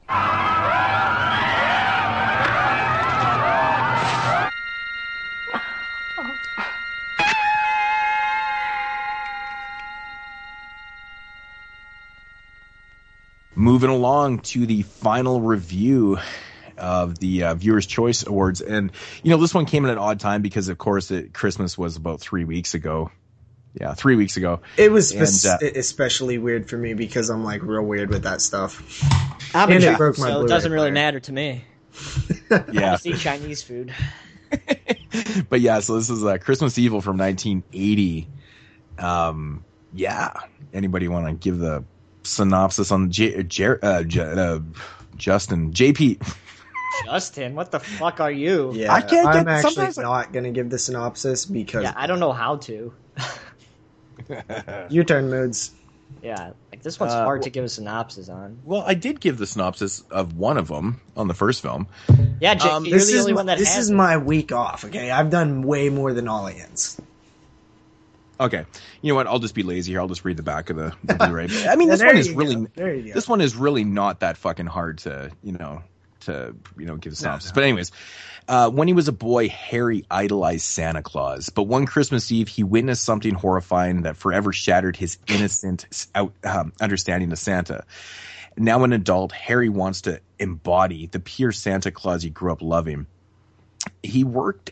He works at a toy factory and keeps records of who's been naughty and nice. but the spirit of Christmas isn't what it's uh, used to be, and he can't take it. So, garbed in a red suit, Harry decides that the only thing he can do is become Santa Claus himself and make all the naughty townspeople pay in blood. Not Vinegar really. Sin- oh, okay. Yeah, so It really doesn't pay, make him pay in blood. Not really. so so basically, yeah, I mean that's exactly what happens. You know, Harry has a traumatic good experience in the beginning of the film in 1947. Moved to the present, he is now became a supervisor of um Toy factory. of a toy factory Making the called Jo- shittiest toys in Yeah. the world.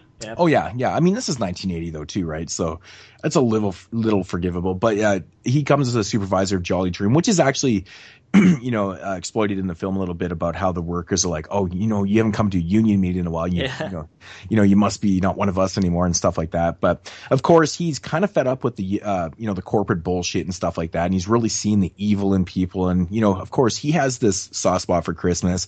And uh, yeah, he definitely watches the kids in the neighborhood, not in a creepy way, I guess. I don't know. It's no, it's kind of. I got. I kind of got a petty file for. I know, for I know. I, I kind of, I try to defend one. it though, but it's like, but he literally has a naughty book and a nice book and stuff, and And they're huge You know- as fuck, and it's like, where did he go to get those? Yeah. I Like, those man. had to be I- custom made.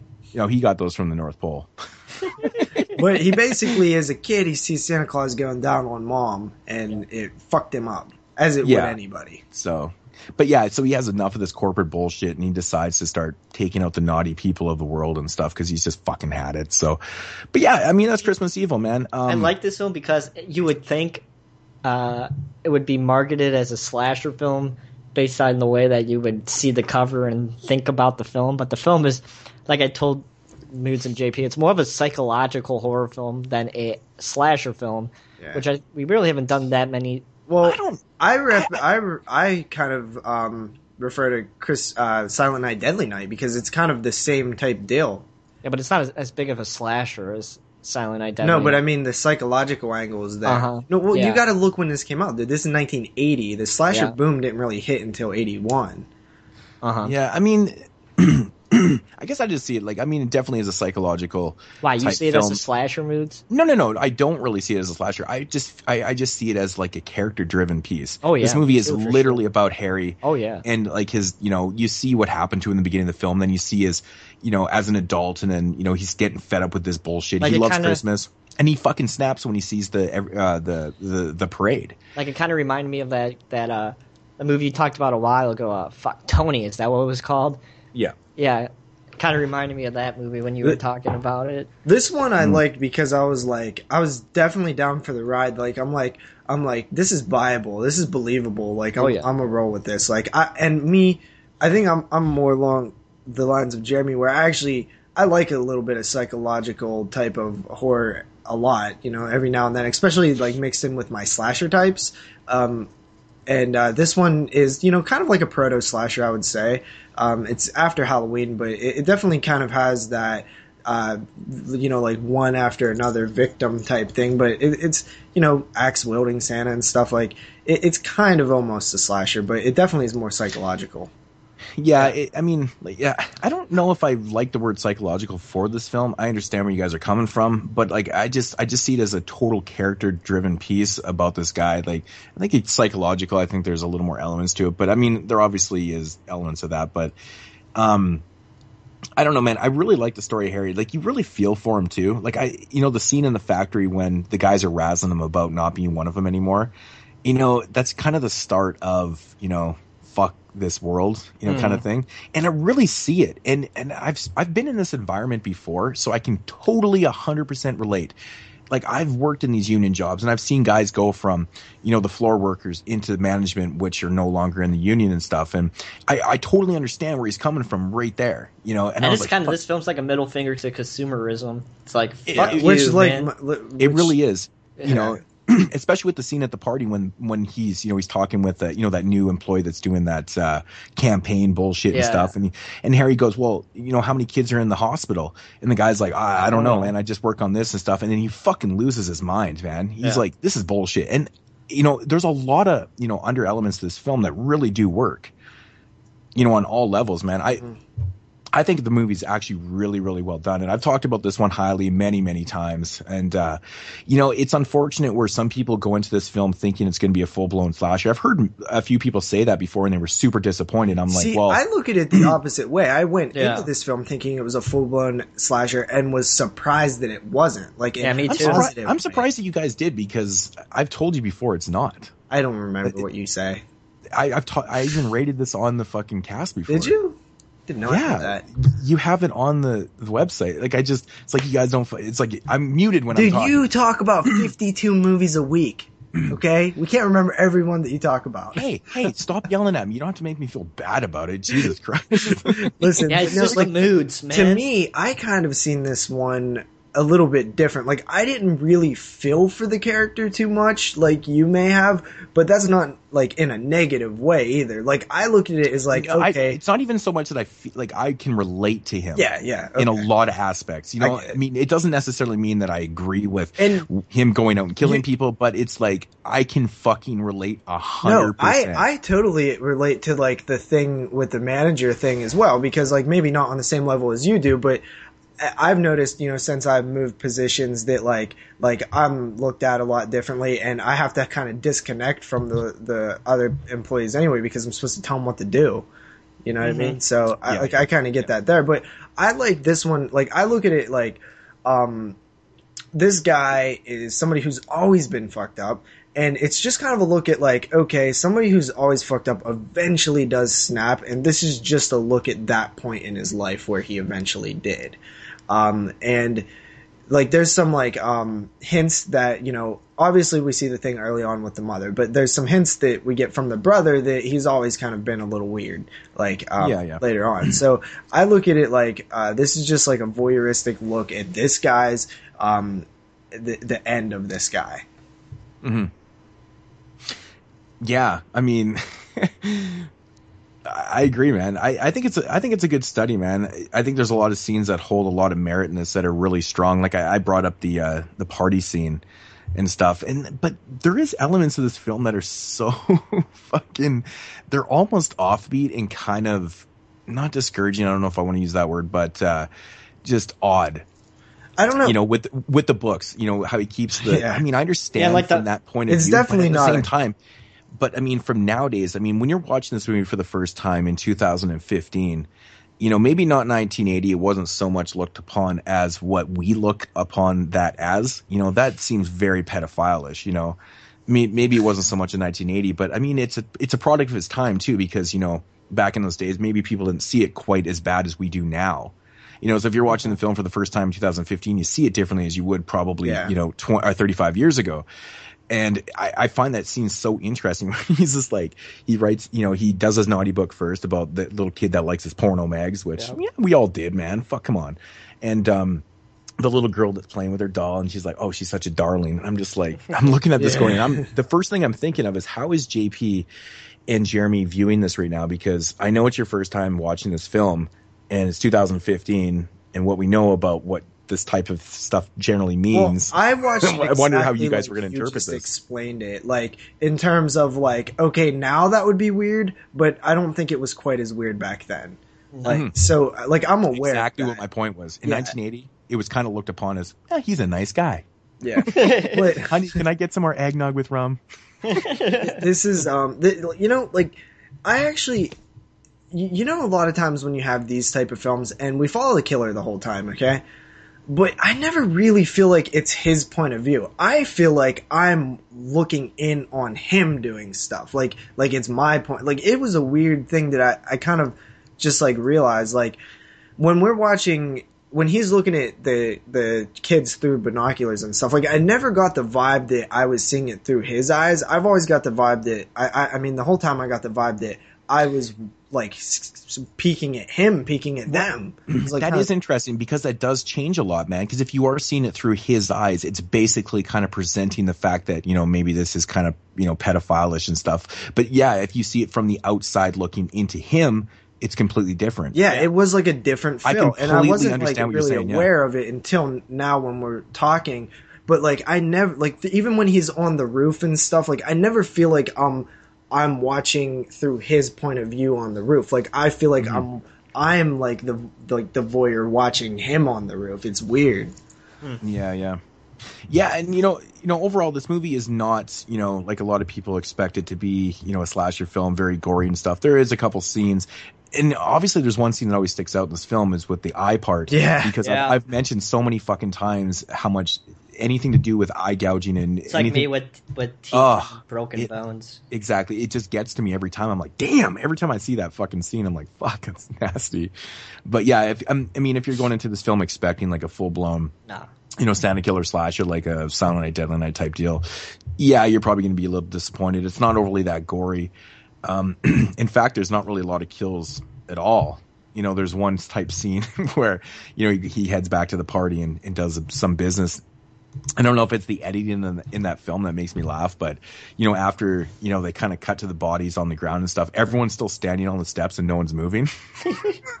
just like really, no one's gonna try and help. It's kind of funny. It's just kind of like a then they all go back action. inside, and then that's when you're introduced to Black Santa Claus, and it always fucking that part made me laugh when the Black Santa Claus came up on the police lineup.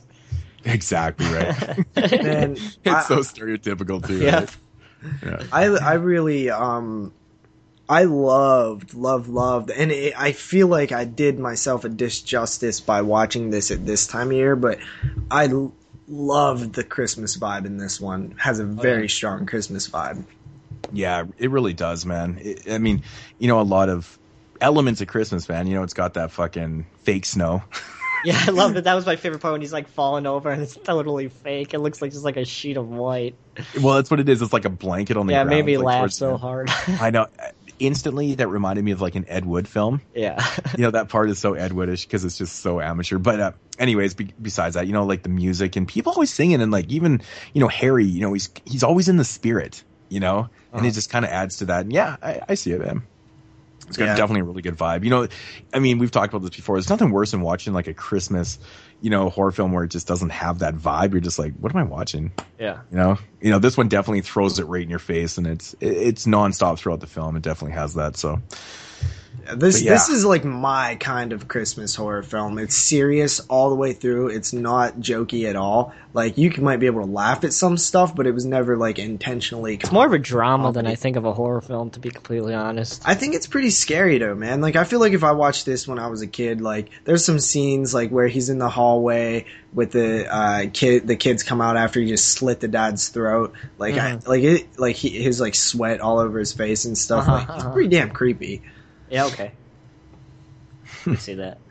Well, uh, it's you know it's good to hear that you guys liked it. I wasn't sure how you guys were going to react to this one because I've always talked super highly about this one, and you know it seems like I've recommended this one to a couple people in the past, and they've got back to me and said they didn't like it at all. I was like, That's weird because literally Okay. it's probably like like a little spoiler alert, but it's it might be. I'm trying to think. It, like it's definitely in contention for my favorite Christmas horror film. Yeah, and well, I've I've said before this is my second favorite one of all time. So you know, I, I I've always been drawn to this film because I like character driven pieces. So they don't I. have to be they don't have to be fucking blood splatter, German blood splatter, fucking you know balls to the wall, fucking ridiculousness. Like I mean, I love Silent Night, Deadly Night, but I think this is a way better film Uh huh. than Silent Night, Deadly Night. And you know, just because it is a lot, obviously a lot more serious and stuff, but I, I love the the you know the character driven the character driven uh, story of Harry, and I think it's in, it's interesting. And um, I don't know, man. W- what did you guys think? I, without giving it away, without spoiler or whatever, what do you think of the very last scene in the film? Besides the the obviously fake snow. Oh, we um, see? well, I had absolutely no problem with the end scene because I feel like you know, without giving it away, it makes sense. Yeah, it does, right? It totally does. Yeah, and that's the way I always thought it too. You know, it just kind of fits, Yep. and that's like enough said. You know, it just Mhm. it just fits. I can see how good. somebody would really not get it though. exactly right but yeah i don't know I, I don't really know what else to say without giving away anything in the film like i don't want to this is one that you definitely got to see Yeah. you know Yeah. it's just you No, know it's a this is it's a, high character-driven- recommendation for me, man. I, I feel like if you haven't seen this film, don't watch it now. Pick up the Vinegar Syndrome release next winter, and it'll probably be a little cheaper by then. And watch it Christmas. I heard the Christmas Blu-ray is actually really good. It is the blu-ray the blu-ray looks awesome i actually bought this brand new for 17 bucks so maybe it will be I cheaper got, but I I, got it mine was a little- reasonably priced I think I got mine about that too. Yeah, it's fifteen. Um, but you know, the, I only got to watch it half Blu-ray, half DVD. Because your family member passed away. Exactly. sorry man i just that was awesome the family member it's just i'm sorry i'm not laughing at you man i'm laughing with well maybe not with you maybe with jeremy but anyway sorry about that okay ratings guys who hasn't gone first uh, J- uh, jp jesus i keep wanting to say your full name fuck i don't know JP. I'm getting old i guess you know what you know like when old people call you by your full name like i'll, I'll meet like my grandparents Uh, friends uh, uh, uh, uh, Mike, you're up. no, they're like, uh, Michael. And I'm like, who the fuck is Michael? Fuckers. Stop calling me that. All right. Anyways, JP. The first time we said your real name. On So, uh, my rating for this film, um, I'm actually curious to see what Mood's rating is because I don't remember it.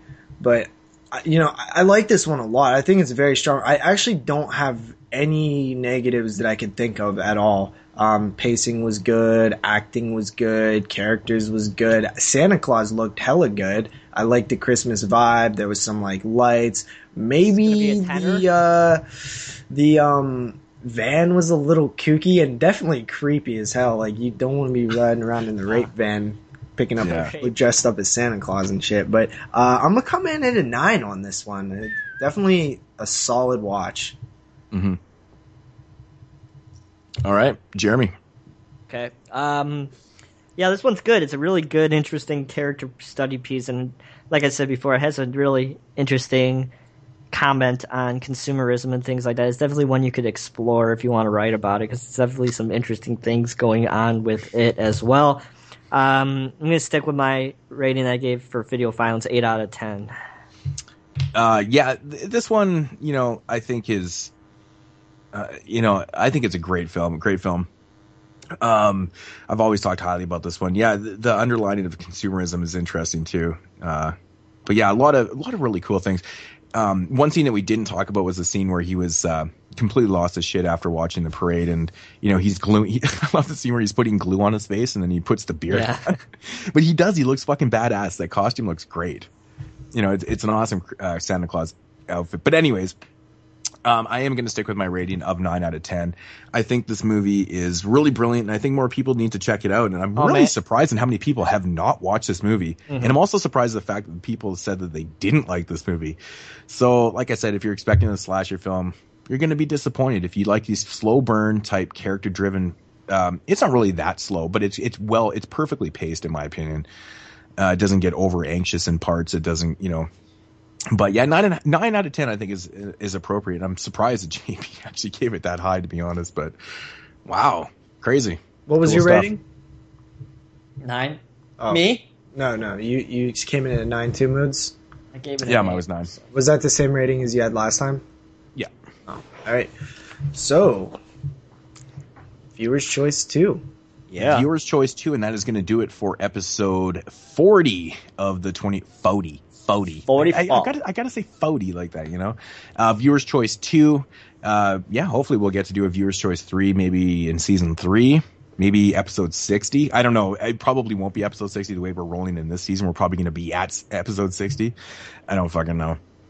But, uh, That's five yeah. months away. So that was a fucking that was a great show, man. I really enjoyed doing Yeah. these films. Definitely a lot different than our first viewer's choice, quality wise and stuff. But Oh, yeah. uh, um, but yeah, that's gonna do it.